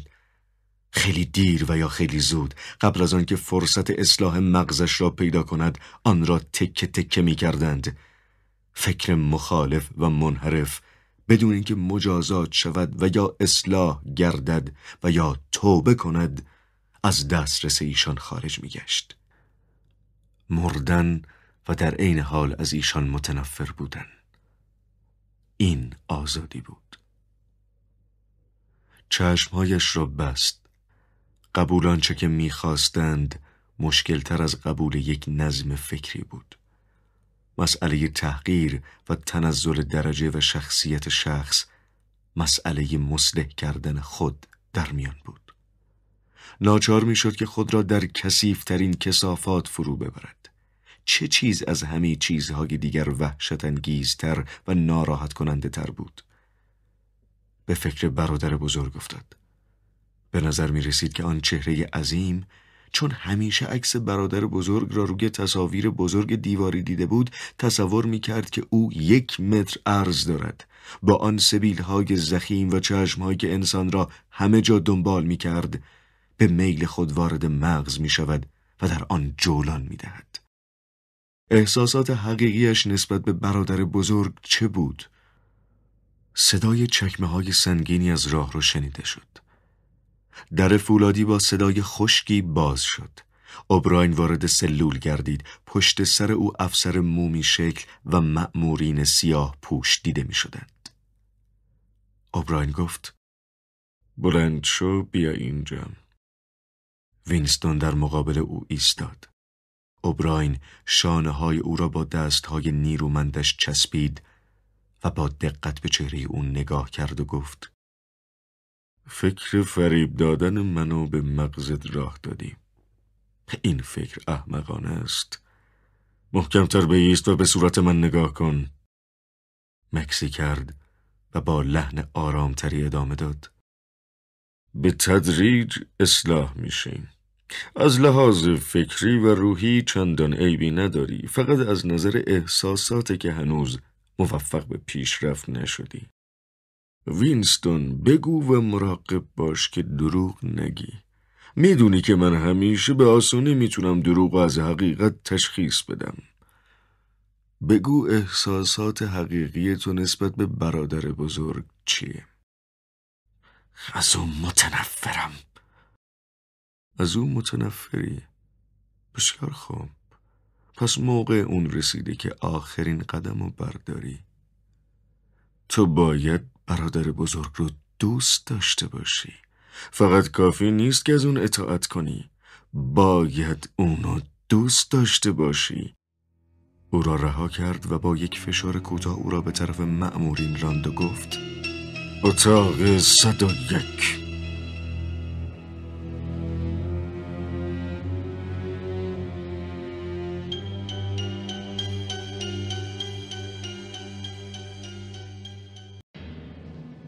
در هر یک از مراحل دوره زندان می‌دانست و یا فکر می کرد که می‌داند که در کجای این ساختمان بی پنجره قرار گرفته است.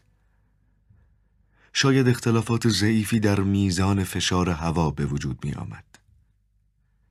سلول هایی که در آن از مأمورین کتک خورده بود در زیر زمین قرار داشت. اتاقی که در آن اوبراین از او بازجویی کرده بود بالا نزدیک پشت بام واقع بود. اما این سلول جدید چندین متر زیر زمین و آنقدر که امکان داشت پایین بود. این اتاق از کلیه اتاقهای دیگری که دیده بود بزرگتر به نظر می رسید. اما وینستون نمی توانست محیط اطراف خود را ببیند و آنچه که توجهش را جلب کرده بود دو میز کوچک بود که درست در مقابل او قرار داده بودند. هر دو میز رومیزی پشمی سبز رنگی داشت و یکی از آنها در فاصله یک متری یا دو متری او و دیگری دورتر و نزدیک در قرار گرفته بود. خود او را هم به یک صندلی بسته بودند و چنان محکم به صندلی بسته شده بود که هیچ قسمت بدن و حتی سرش را هم نمی توانست تکان بدهد. یک نوع صفحه مقعر پارچه‌ای از پشت سرش را در میان گرفته بود و او را ناچار می کرد که دائم به جلوی خود نگاه کند. برای یک لحظه تنها بود. بعد در باز شد. اوبراین وارد اتاق گشت. گفت یک بار از من سوال کردی که در اتاق صد یک چیه؟ و من گفتم که تو خودت قبل از اون که من بگم جواب سوالو می‌دونی. همه کس جواب این سوالو می‌دونه. چیزی که در اتاق صد و یک وجود داره بدترین چیزهای جهانه. در سلول بار دیگر باز شد. معموری وارد اتاق گشت. چیزی شبیه سبد که از سیم ساخته شده بود در دست داشت و آن را روی میز گذاشت. ولی به علت وضع خاص ایستادن اوبراین وینستون نمی توانست ببیند که سبد مزبور چیست. اوبراین گفت البته بدترین چیزهای جهان نسبت به طرز تلقی و طرز فکر اشخاص فرق می‌کنه. بعضی زنده به گور کردن، بعضی سوزاندن در آتش و یا غرق شدن در آب و بعضی مسلح کردن و یا ده ها نوع مرگ فجیع دیگر رو بدترین و وحشت آورترین چیزهای جهان می‌دونن. اما چیزهای بد دیگه هم وجود داره که باید اونو جزئی دونست چون حتی کشنده هم نیست. وضع ایستادن خود را تغییر داده و اندکی به کنار رفته بود. به نحوی که وینستون می توانست به چیزی که روی میز دومی گذاشته شده بود نگاهی بیاندازد. یک قفس سیمی مستطیل شکل بود که یک دسته روی آن کار گذاشته بودند. در قسمت جلوی آن چیزی شبیه یک ماسک سیمی که قسمت مقعر آن به سمت خارج بود نصب کرده بودند. با آنکه این قفس سه تا چهار متر دورتر از او بود وی می توانست ببیند که آن را از سمت طول به دو قسمت تقسیم کردند و در هر یک از این دو قسمت موجودات زنده ای راه می روند. و این قسمت نیز به نوبه خود از ماسک جدا شده است. موجوداتی که در قسمت مجزا شده قفس راه می رفتند موشهای صحرایی بودند. اوبراین گفت در مورد تو بدترین چیزهای جهان موش صحراییه. وینستون به محض اینکه چشمهایش به قفس افتاد یک نوع تشنج شدید یک نوع ترس که نمی‌دانست نتیجه چیست در سراسر بدنش احساس کرده بود. اما در این لحظه ناگهان هدف و منظور قسمت ماسک مانندی را که به جلوی قفس نصب شده بود درک کرد و کلیه هایش شروع به ترشح کرد. با صدای بلند و شکسته ای فریاد کرد. نباید این کارو بکنی. تو این کارو با من نمی کنی امکان نداره. اوبراین گفت اون لحظات وحشتناکی که در رویاهای خودت می‌دیدی یادت میاد؟ یک دیوار از سیاهی در مقابل خودت می‌دیدی و صدایی قررش کنن در گوشهات تنین میانداخت. در اون طرف دیوار چیز وحشتناکی وجود داشت. و تو می‌دونستی که چیه ولی جرأت نمی کردی که اونو به روشنایی بیاری. همین موشهای صحرایی اون طرف دیوار بودن. وینستون در حالی که کوشش می‌کرد صدای خود را کنترل کند گفت اوبراین خودت می‌دونی که این کار لازم نیست. من چی کار باید بکنم؟ بگو. اوبراین جواب مستقیمی نداد. چشمهایش را همچون یک معلم مدرسه متفکرانه به نقطه دوری دوخت و چون این به نظر می رسید که برای گروهی که پشت سر وینستون نشسته اند سخنرانی می کند. گفت گاهی فقط درد کافی نیست. گاهی اتفاق میافته که انسان در مقابل درد تا سرحد مرگ مقاومت و ایستادگی می‌کنه. اما برای همه یک چیز غیر قابل تحمل چیزی که تصور اونو هم نمی‌کنن وجود داره. در این مورد دیگه ترس و یا شجاعت مطرح نیست. اگه از بلندی سقوط کنیم چنگ زدن به یک ریسمان عدم شجاعت و یا ترس محسوب نمیشه. این کار فقط ناشی از غریزه است که نمیشه از اطاعت اون سرپیچی کرد. در مورد موش صحرایی هم وضع به همین نحوه موش صحرایی برای تو غیر قابل تحمله یک نوع فشاریه که تو حتی اگه بخوای نمی‌تونی در مقابل اون مقاومت کنی در این حالت اون چیزی که از تو بخوان انجام خواهی داد اما چی کار باید بکنم؟ چطوری می‌تونم کاری که نمی‌دونم چیه رو انجام بدم؟ اوبراین قفس را برداشت و آن را به وسط اتاق آورد و با دقت روی پارچه سبز رنگ میز اولی گذاشت. وینستون آواز خون و مرگ را در گوشهای خود شنید. احساس می‌کرد که در تنهای مطلق قرار گرفته است خود را در میان یک دشت پهناور که پرنده در آن پر نمی‌زد و آفتاب خورد کننده ای بر آن میتابید می‌دید. در این دشت همه صداها از دورترین نقاط به جانب او می آمد. با این همه قفس موشهای صحرایی بیش از دو متر از او فاصله نداشت. موشهای بزرگ و وحشتآوری بودند. در سنی بودند که معمولا در آن سن بینی و دهان موشها نکتیز و وحشت آور می شود و موهاشان به جای خاکستری رنگ قهوه‌ای پیدا می کند. اوبراین در حالی که هنوز خطاب به جمعیت نامرئی صحبت می کرد گفت موش صحرایی با اینکه از خانواده موشه از حیوانات گوشت خار به شمار میره. البته خودت می‌دونی و لابد درباره وقایی که در نواحی پست و فقیر نشین این شهر اتفاق میفته چیزهایی شنیدی در بعضی خیابون ها زنها جرأت نمی‌کنن که حتی برای پنج دقیقه بچه خودشونو تو خیابون تنها بذارن چون مسلم می‌دونن که موشهای صحرایی به اون حمله ور خواهند شد. این موشها در ظرف مدت کوتاهی پوست و گوشت و می‌خورند و به استخوان می‌رسن. حتی به های مریض و در حال مرگ هم حمله می‌کنن و با هوش اعجاب آوری تشخیص میدن که چه موقع انسان قادر به دفاع از خودش نیست و در همون لحظه حمله ور میشن موشها ناگهان شروع به جیر جیر شدیدی کردند وینستون چنین احساس می‌کرد که این صدا از نقطه دوری به گوشش می‌رسد. موشا با هم شروع به زد و خورد کرده بودند و هر یک کوشش داشت که از سیمهای حد فاصل قفس بگذرد و برای زد و خورد به قسمت دیگر قفس برود. وینستون صدای ناله نیز شنید و به نظرش رسید که این ناله را نیز از نقطه دوری میشنود. اوبراین قفس را برداشت و در همان حال چیزی را فشار داد و صدای تقریبا ضعیفی به گوش رسید. وینستون برای آزاد ساختن خود تلاش شدیدی را شروع کرد اما نتیجه این نداشت. تمام قسمت های بدن و حتی سرش را محکم بسته بودند و هیچ قسمت بدنش را نمی توانست تکان بدهد. اوبراین قفس را جلو آورد. اینک فاصله آن تا صورت وینستون از یک متر هم کمتر بود.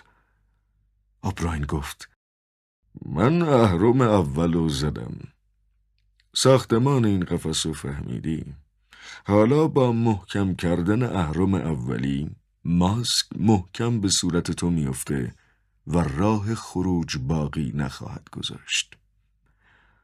بعد من این اهرم دوم خواهم زد و در قفس آهسته بالا خواهد رفت.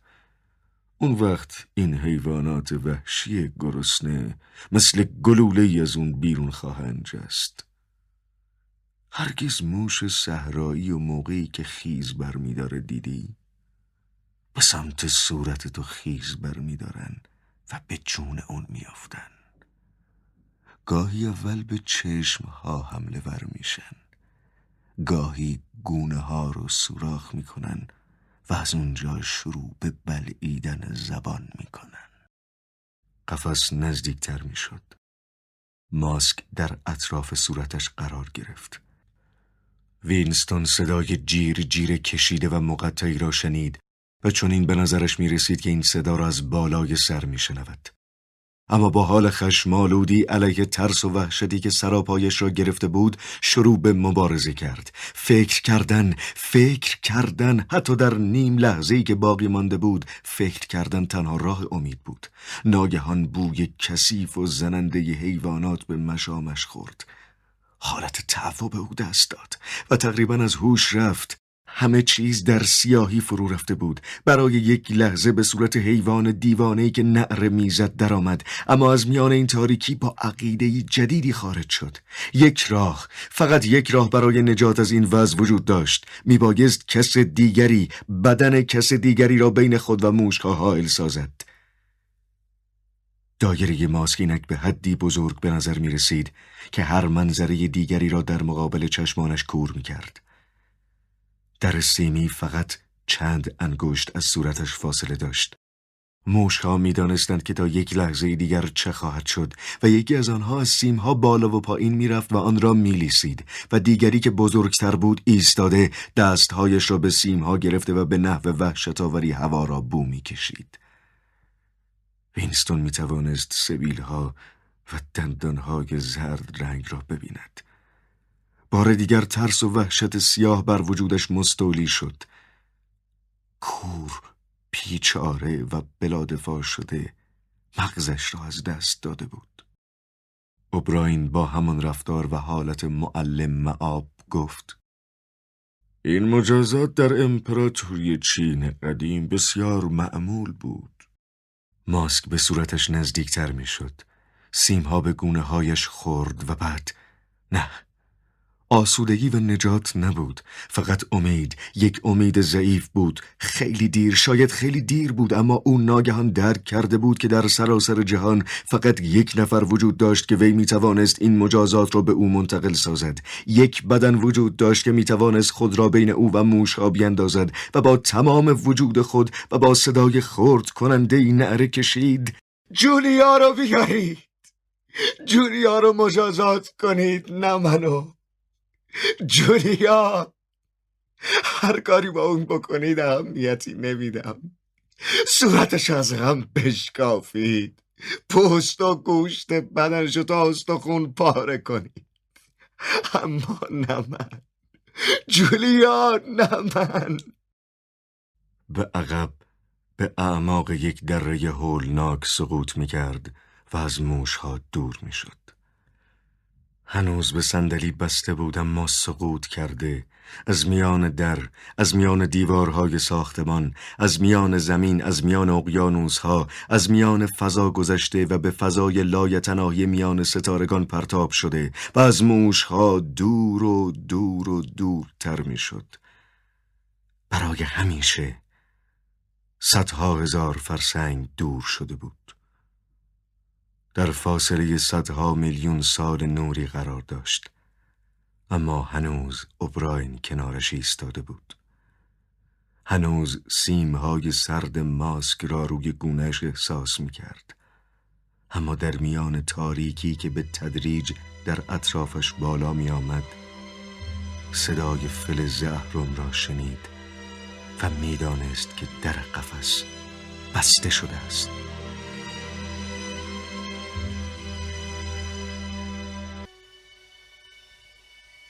کافه چستنات تقریبا خالی بود.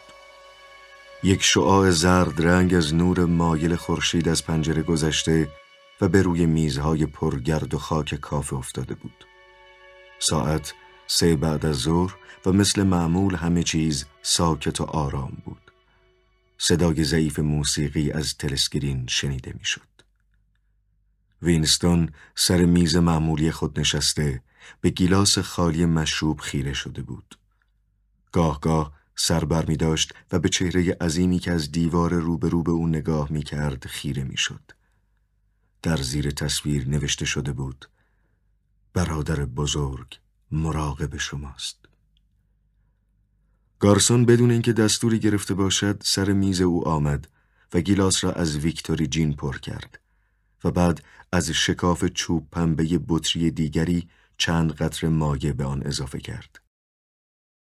این مایه ساخارین بود که عطر یک نوع برگ گل را به آن زده بودند و اختصاصی این کافه به شمار می رفت.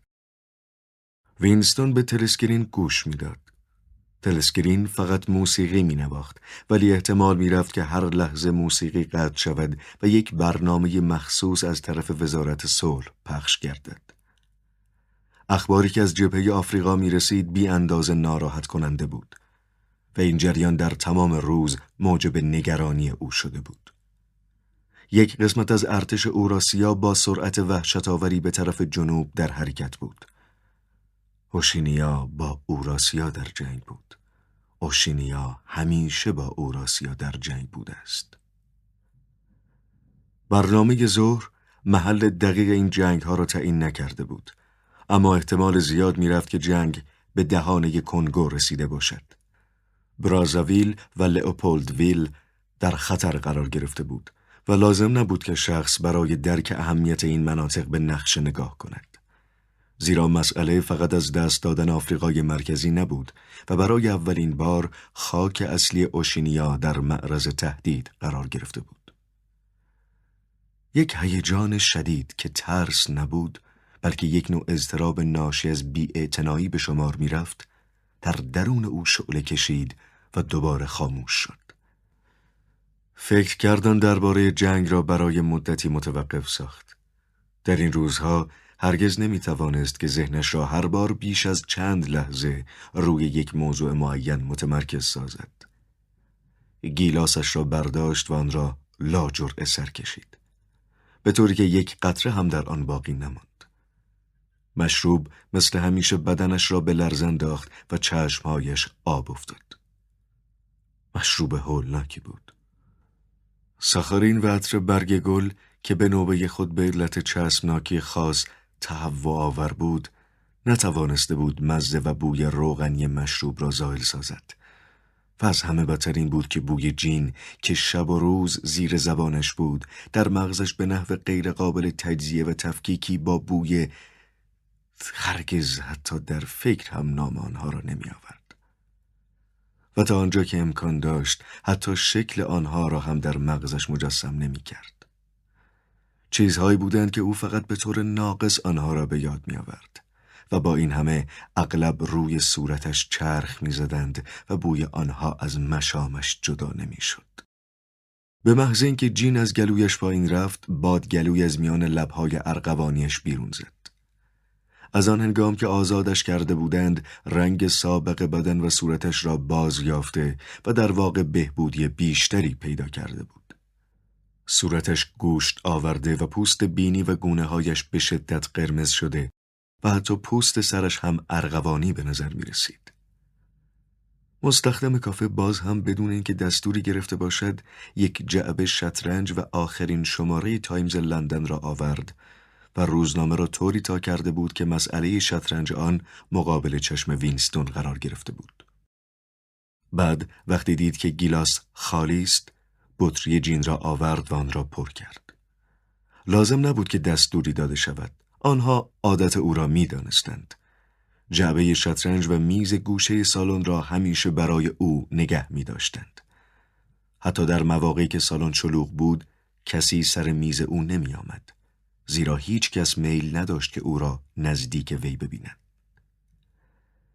حتی اغلب به خود زحمت شمردن گیلاس های جین را که می نوشید نمی‌داد. گاه گاه یک تکه کاغذ کثیف که می‌گفتند صورت حساب است به او می‌دادند اما او چنین احساس می‌کرد که با او کمتر حساب می‌کنند. ولی عکس قضیه هم برای او چندان فرقی ایجاد نمی‌کرد. در این روزها همیشه مقدار زیادی پول به همراه داشت. حتی شغلی هم به او داده بودند یک کار سبک با حقوق خوب. که میزان حقوق آن به مراتب بیش از حقوق شغل قبلی او بود. موسیقی تلسکرین قطع شد و صدا جایان را گرفت. وینستون برای شنیدن مطالب سرش را بلند کرد. اما برنامه مربوط به جبهه جنگ خوانده نشد و فقط اعلامیه کوتاهی از طرف وزارت فراوانی قرائت کردند و اعلام شد که در سه اخیر برنامه سه ساله دهم تولید بند کفش 98 درصد نسبت به میزان پیش بینی شده افزایش یافته است. نگاهی به مسئله شطرنج انداخت و شروع به چیدن مهره نمود. پایان مسئله خیلی جالب بود و دو وزیر را خارج می کرد. بازی با سفید شروع میشه و با دو حرکت مات می‌کنه. وینستون سرش را بلند کرد و نگاهی به تصویر برادر بزرگ انداخت. با یک نوع حالت مبهم فکر کرد که سفید همیشه مات می کند. همیشه بدون استثنا. اینطور ترتیب داده شده است. در هیچ بازی شطرنجی از ابتدای جهان هیچگاه سیاه برنده نشده است. آیا این امر سمبل و نشانه پیروزی غیرقابل تردید و نهای خوبی بر بدی نبود؟ صورت عظیم و مملو از قدرت آرام دوباره به او خیره شد. این جمله بار دیگر در ذهنش چرخید. سفید همیشه مات می کند. گوینده تلسکرین مکسی کرد و بعد با لحن تازه و جدیتری اضافه نمود. اعلام می شود که سر ساعت پانزده و سی دقیقه خود را باید برای شنیدن یک اعلامیه مهم آماده سازید. این اعلامیه شامل مهمترین اخبار است. ساعت پانزده و سی دقیقه را فراموش نکنید. موسیقی دوباره شروع شد. قلب وینستون به تپش افتاد. این اعلامیه مربوط به اخبار جبهه جنگ بود. غریزه به او می گفت که برنامه حاوی اخبار بدی خواهد بود. در تمام مدت روز اخبار مربوط به یک شکست خورد کننده در آفریقا به مغزش داخل و خارج شده بود. چون این به نظرش می رسید که ستونهای قشون اوراسیا را می بیند که مثل ستونهای مورچه از مرزهایی که تاکنون به آن تجاوز نشده می گذرند و وارد مهمترین منطقه آفریقا می شوند. چرا ممکن نبوده است که به نحوی آنها را در محاصره قرار دهند و به عقب برانند؟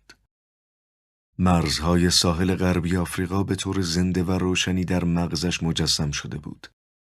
اسب سفید را برداشت و آن را به حرکت درآورد. نقطه مناسبی برای حمله وجود داشت.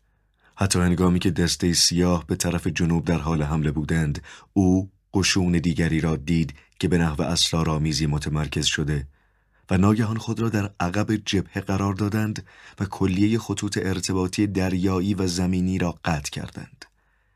احساس کرد که فقط با خواستن توانسته از قوای دیگری را به وجود آورد. اما میبایست به فوریت مشغول کار شد. اگر آنها می توانستند سراسر آفریقا را کنترل کنند و اگر می توانستند در دماغه آفریقا پایگاه زیر دریایی و هوایی ایجاد نمایند اوشینیا از میان به دو نیم تقسیم شده بود و این امر می توانست نتایج گوناگونی داشته باشد.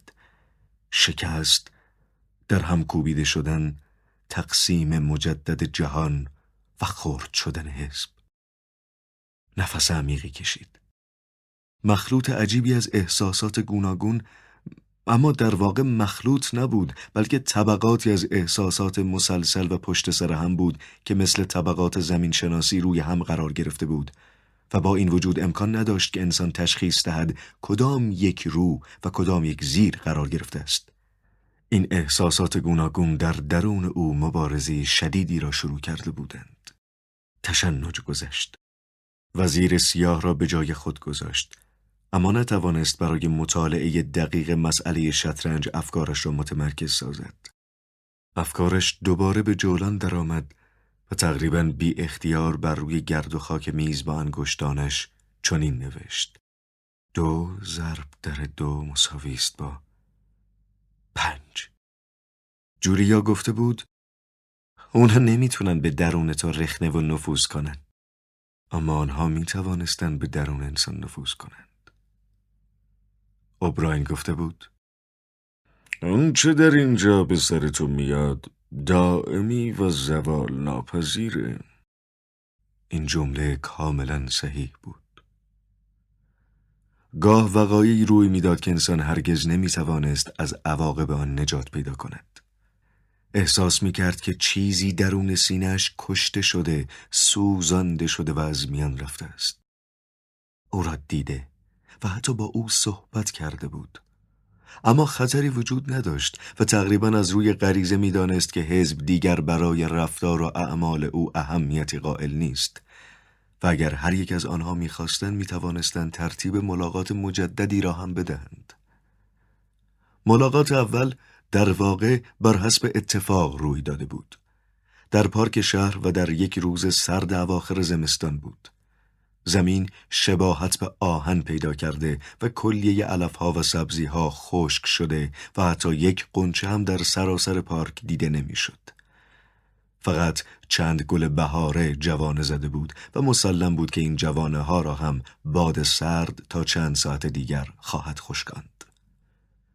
با قدم های تند و در حالی که دستهایش یخ بسته و آب از چشمانش سرازیر بود، از پارک میگذشت که ناگهان او را ده متر دورتر از خود دیده و فورا متوجه شد که قیافه وی به نحو غیرقابل توصیف و یا ناراحت کننده تغییر یافته است.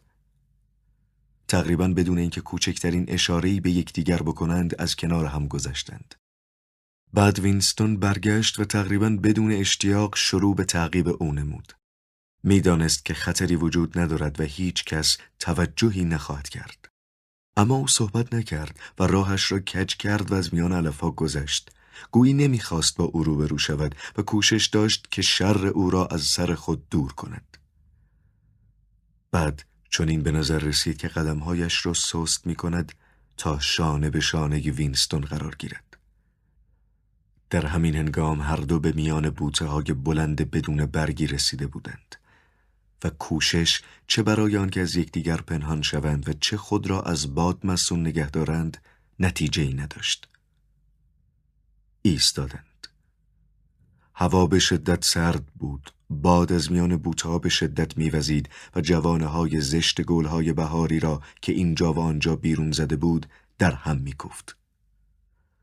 وینستون دستش را به دور کمر او حلقه کرد.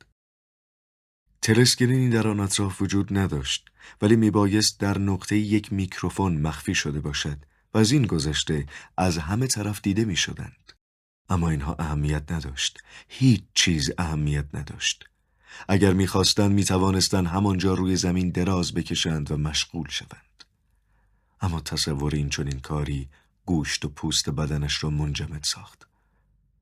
دختر در مقابل فشار دست و بازوی او که به دور کمرش حلقه شده بود عکس عملی از خود نشان نداد و حتی سعی نکرد که دست او را از دور کمرش بردارد.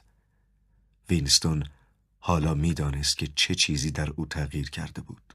صورتش لاغرتر شده و سر یک زخم بزرگی که قسمتی از آن زیر موها پوشانده شده بود روی پیشانی و شقیقش دیده می‌شد. اما تغییر فقط لاغری و زخم صورت نبود. تغییر در این بود که کمرش گوشت آورده و به نحو تعجب آوری خشک و محکم و سفت شده بود. به یاد آورد که روزی پس از انفجار یک بمب فشفشهای جنازه ای را از زیر آوار بیرون کشیده و نه فقط از وزن حیرت انگیز آن بلکه از سفتی و خشکی عجیبی که حمل آن را سخت مشکل می ساخت و آن را به صورت یک تکه سنگ در می آورد به تعجب فرو رفته بود. بدن او به همان صورت درآمده بود. چون این به نظرش رسید که امکان زیاد دارد که بافت پوست وی با بافت قبلی به کلی فرق کرده باشد.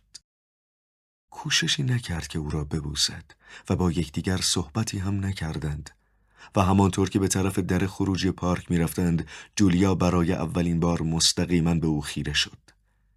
یک نگاه زود گذر و مملو از تنفر و انزجار بود. اما وینستون نمی‌دانست که آیا این تنفر ناشی از روابط گذشته است و یا آنکه صورت او و آبی که از بینیش سرازیر شده عامل آن می باشد. بر روی دو صندلی آهنی و در کنار یکدیگر ولی نه خیلی نزدیک نشستند. وینستون متوجه شد که او می‌خواهد سر صحبت را باز کند. با ناشیگری خاصی پایش را بلند کرد و چند بوته علف را که زیر پایش بود خرد نمود و وینستون دید که پاهای او تر شده است. او با سادگی و در عین حال تا حدی بیرحمانه گفت من به تو خیانت کردم. وینستون گفت منم به تو خیانت کردم و او یک نگاه سریع تنفرآمیز دیگر به او انداخت.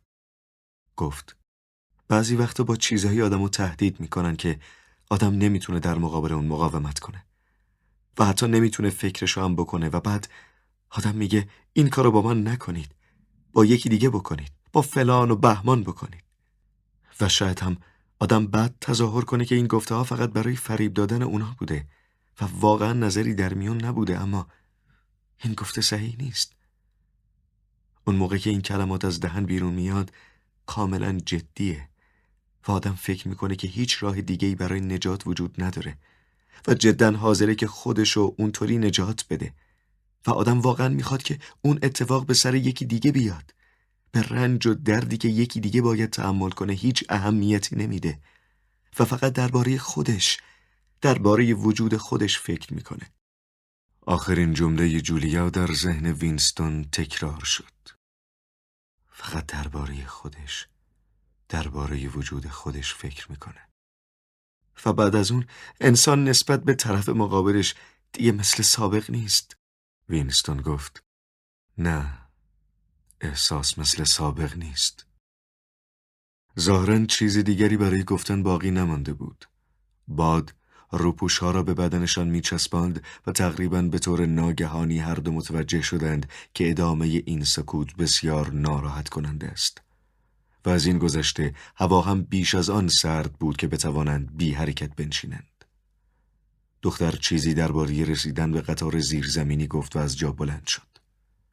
وینستون گفت ما باید بازم همدیگر رو ببینیم. جولیا گفت آره ما باید بازم همدیگر رو ببینیم. مدتی بدون اینکه اراده و تصمیمی داشته باشد به فاصله نیم قدم او را تعقیب کرد. دیگر صحبتی نکردند. دختر سعی نداشت که از او دور بشود اما چنان به سرعت راه می‌رفت که گویی می‌خواست از شانه به شانه شدن احتراز کند. وینستون تصمیم گرفته بود که او را تا ایستگاه ترن زیرزمینی دنبال کند.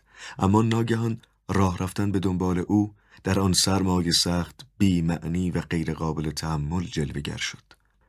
و احساس کرد که نه برای دور شدن از جولیا بلکه برای رفتن به کافه چست نات که هیچگاه به اندازه آن دقیقه در نظرش جالب نیامده بود میل دارد راه را تغییر دهد و برگردد. خاطره میز گوشه سالن و روزنامه تایمز و جعبه شطرنج و گیلاس جین که هرگز خالی نمیماند به ذهنش بازگشته بود.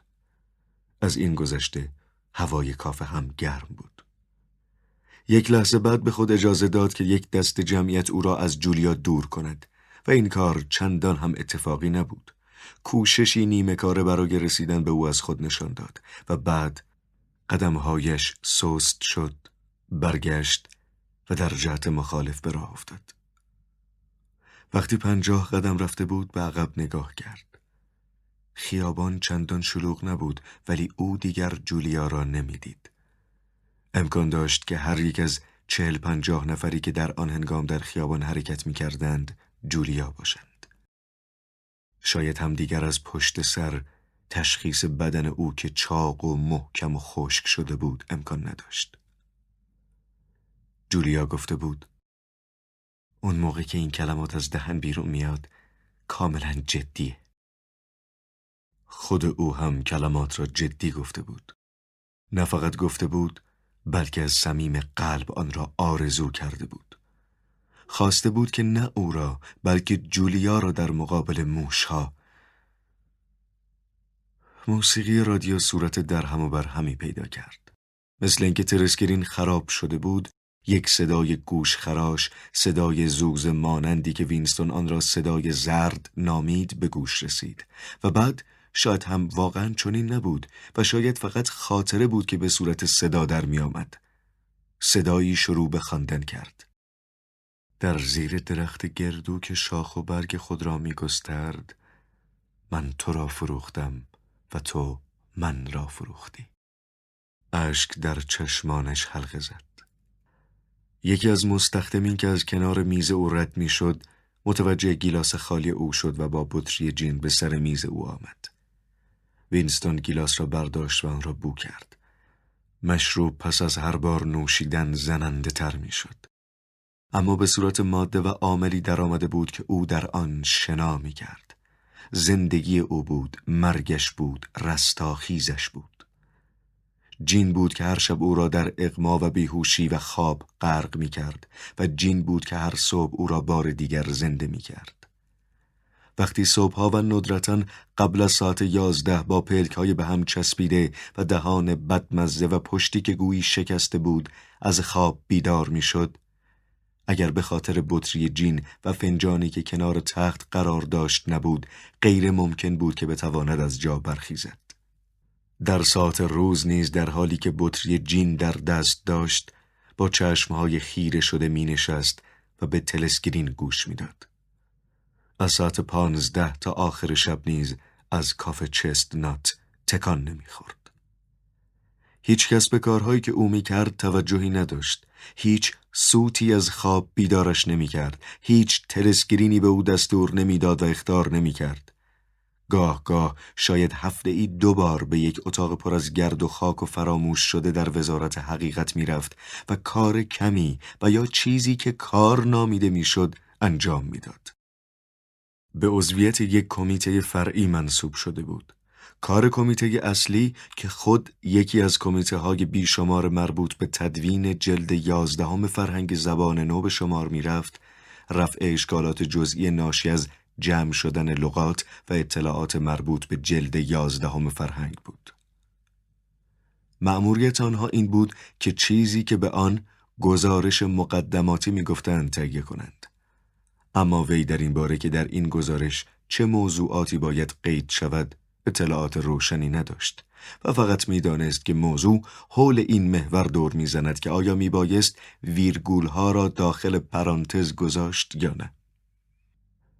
در این کمیته فرعی چهار نفر دیگر که همه مشابه خود او بودند عضویت داشتند. اغلب روزها جلسه بلافاصله پس از تشکیل ختم می شد و اعضا با سراحت تمام به یکدیگر اعتراف می نمودند که کمیته در واقع کاری ندارد که انجام دهد.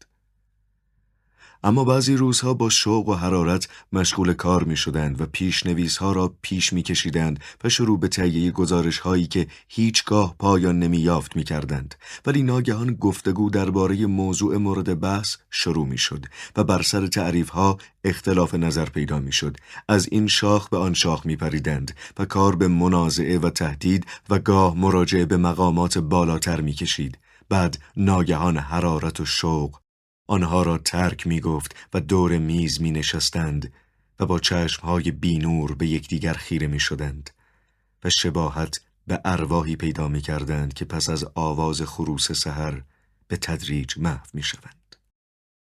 تلسکرین برای چند لحظه ساکت شد. وینستون بار دیگر سرش را بلند کرد. برنامه؟ اما نه. فقط صفحه موسیقی را عوض می کردند.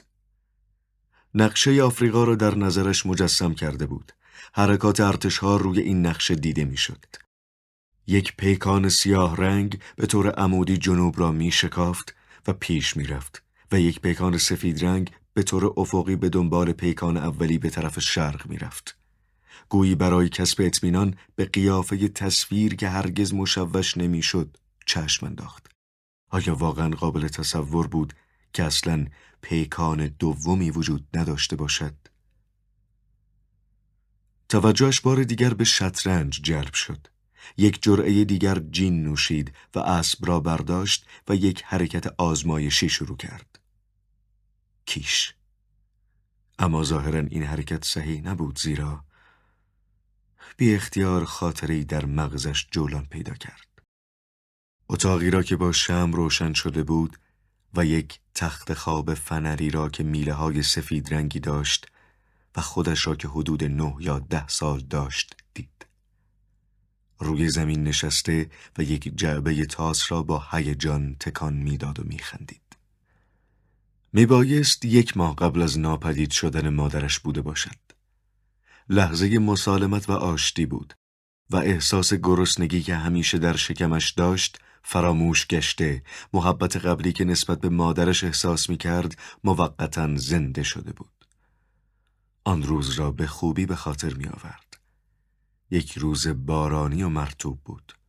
آب از روی شیشه پنجره به پایین می ریخت و نور داخل اتاق هم به قدری ضعیف بود که خواندن کتاب به زحمت امکان داشت.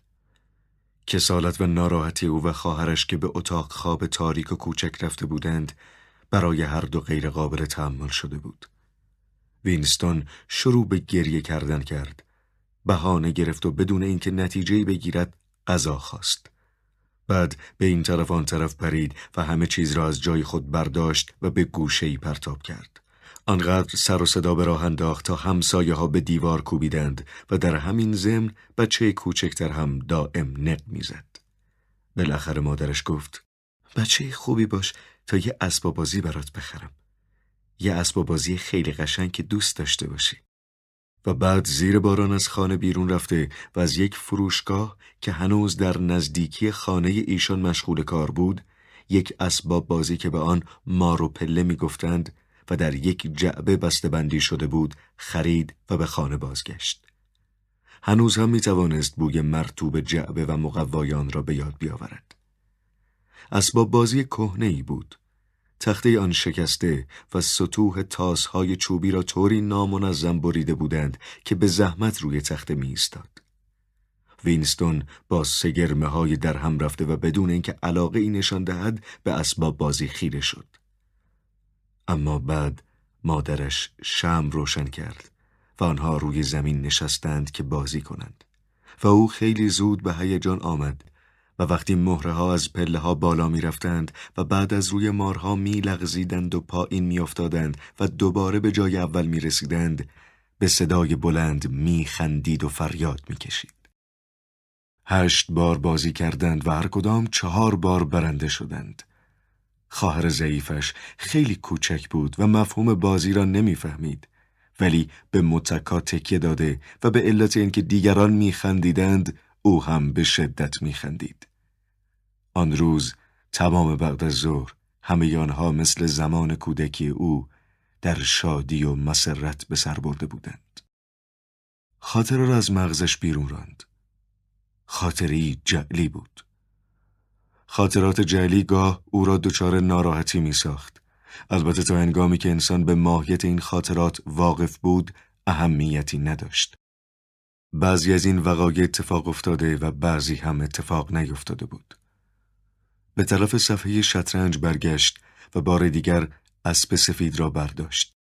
ولی تقریبا در همان لحظه مهر از دستش رها شد و با صدای خشکی به روی صفحه شطرنج افتاد. گویی سوزنی به بدنش فرو کرده باشند از جا جست. صدای گوش خراش شیپور فضا را پر کرده بود. برنامه شروع شده بود.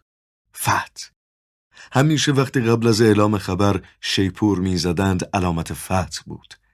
یک نوع هیجان و استراب مثل برق در سراسر کافه پخش شد. حتی مستخدمین و گارسون ها هم به هیجان آمده گوشهاشان را تیز کرده بودند. از شیپور صداهای عجیب و باشکوهی به گوش می رسید. یک صدای تهیید شده از پشت تلسکرین شروع به صحبت کرده بود. اما قبل از که این صدا به خوبی به گوش برسد در میان فریادهای هورا و شور و هیجانی که از خارج به گوش می رسید غرق شد. خبر فتح به طور سهر مانندی در همه خیابانها پخش شد. مردم را به هیجان آورده بود. از آنچه که در تلسکرین اعلام می‌شد فقط جست گریخت چیزهایی شنید. ولی همان چند جمله کافی بود که او را متوجه سازد که همه چیز بر طبق پیش بینی های خود او جریان یافته است. یک نیروی عظیم دریایی که به طور مخفیانه در نقطه‌ای تمرکز یافته بود ناگهان از پشت سر ضربه شدید و ناگهانی وارد آورده و پیکان سفید دم پیکان سیاه را شکافته پیش رفته بود. قسمت از جملات فتح و پیروزی از میان سر و صداها به گوش می رسید. مانور وسیع استراتژیک همکاری و هماهنگی کامل راه پنهانی نیم میلیون اسیر محو کامل دشمن کنترل کامل آفریقا. جنگ را به مراحل آخری خود رسانده است. فتح بزرگترین فتح تاریخ بشر. فتح فتح فتح در زیر میز پاهای وینستون حرکات رعش مانندی را شروع کرده بود. از جای خود تکان نخورده بود اما در مغز خود میدوید به سرعت میدوید با جمعیتی که در خارج بودند میدوید و به همراه آنها فریاد می‌کشید و نعره می‌زد و شادی می‌کرد. دوباره به تصویر برادر بزرگ نگاه کرد. مرد بزرگی که بر گرده جهان نشسته بود. صخره که وحشیان آسیایی بدون نتیجه خود را به آن میکوبیدند. فکر کرد که چگونه ده دقیقه پیش بله فقط ده دقیقه پیش در قلبش مردد بود که آیا اخباری که از جبهه خواهد رسید اخبار پیروزی خواهد بود یا اخبار شکست. نه این واقع بیش از آنچه که یک ارتش اوراسیایی را از میان برده و نابود کرده باشد برای او اهمیت یافته بود. از آن روز که خود را در وزارت عشق دیده بود تا کنون خیلی تغییر کرده بود اما تغییر نهای احتراز ناپذیر و درمان کننده هیچگاه جز در این لحظه صورت نگرفته بود صدای تلسکرین هنوز درباره اسرا قتل عام سربازان ارتش دشمن و شکست و انهدام ایشان داستانها می گفت. اما صدای فریاد و فقانی که از بیرون شنیده می‌شد خاموش شده بود. گارسون ها به سر کارهای خود برگشته بودند و یکی از آنها با یک بطری جین سر میز او برگشته. اما وینستون که به یک رؤیای پرهیجان فرو رفته بود هنگامی که او گیلاسش را پر می کرد به وی توجهی نکرد. دیگر نمیدوید و فریاد هو را نمی کشید. دوباره به وزارت عشق بازگشته بود. او را کاملا بخشیده بودند و روحش مثل برف سفید شده بود. پشت تریبون دادگاه ایستاده بود و همه چیز را اعتراف می نمود و در اعترافات خود به همه کس اشاره می نمود. از کریدوری که کف آن با چینی فرش شده بود میگذشت و احساس می کرد که در زیر نور آفتاب راه می رود و یک مأمور مسلح پشت سر او می آید. گلوله‌ای که مدتها انتظارش را کشیده بود به مغزش وارد می‌شد. به چهره عظیم خیره شد. چهل سال گذشته بود تا او توانست درک کند که در زیر این سبیل مشکی چنو تبسمی پنهان است. آه لعنت بر سوء تفاهم بیرحم و غیر لازم. لعنت بر این تبعید داوطلبانه و سرسختانه که او را از یک آغوش پر محبت دور کرده بود. دو قطر اشک که بوی جین می‌داد از طرفین بینیش سرازیر شد. اما عیبی نداشت. همه چیز بی عیب و بی نقص و بی اشکال بود. مبارزه پایان یافته و او بالاخره بر خودش پیروز شده بود. برادر بزرگ را دوست می داشت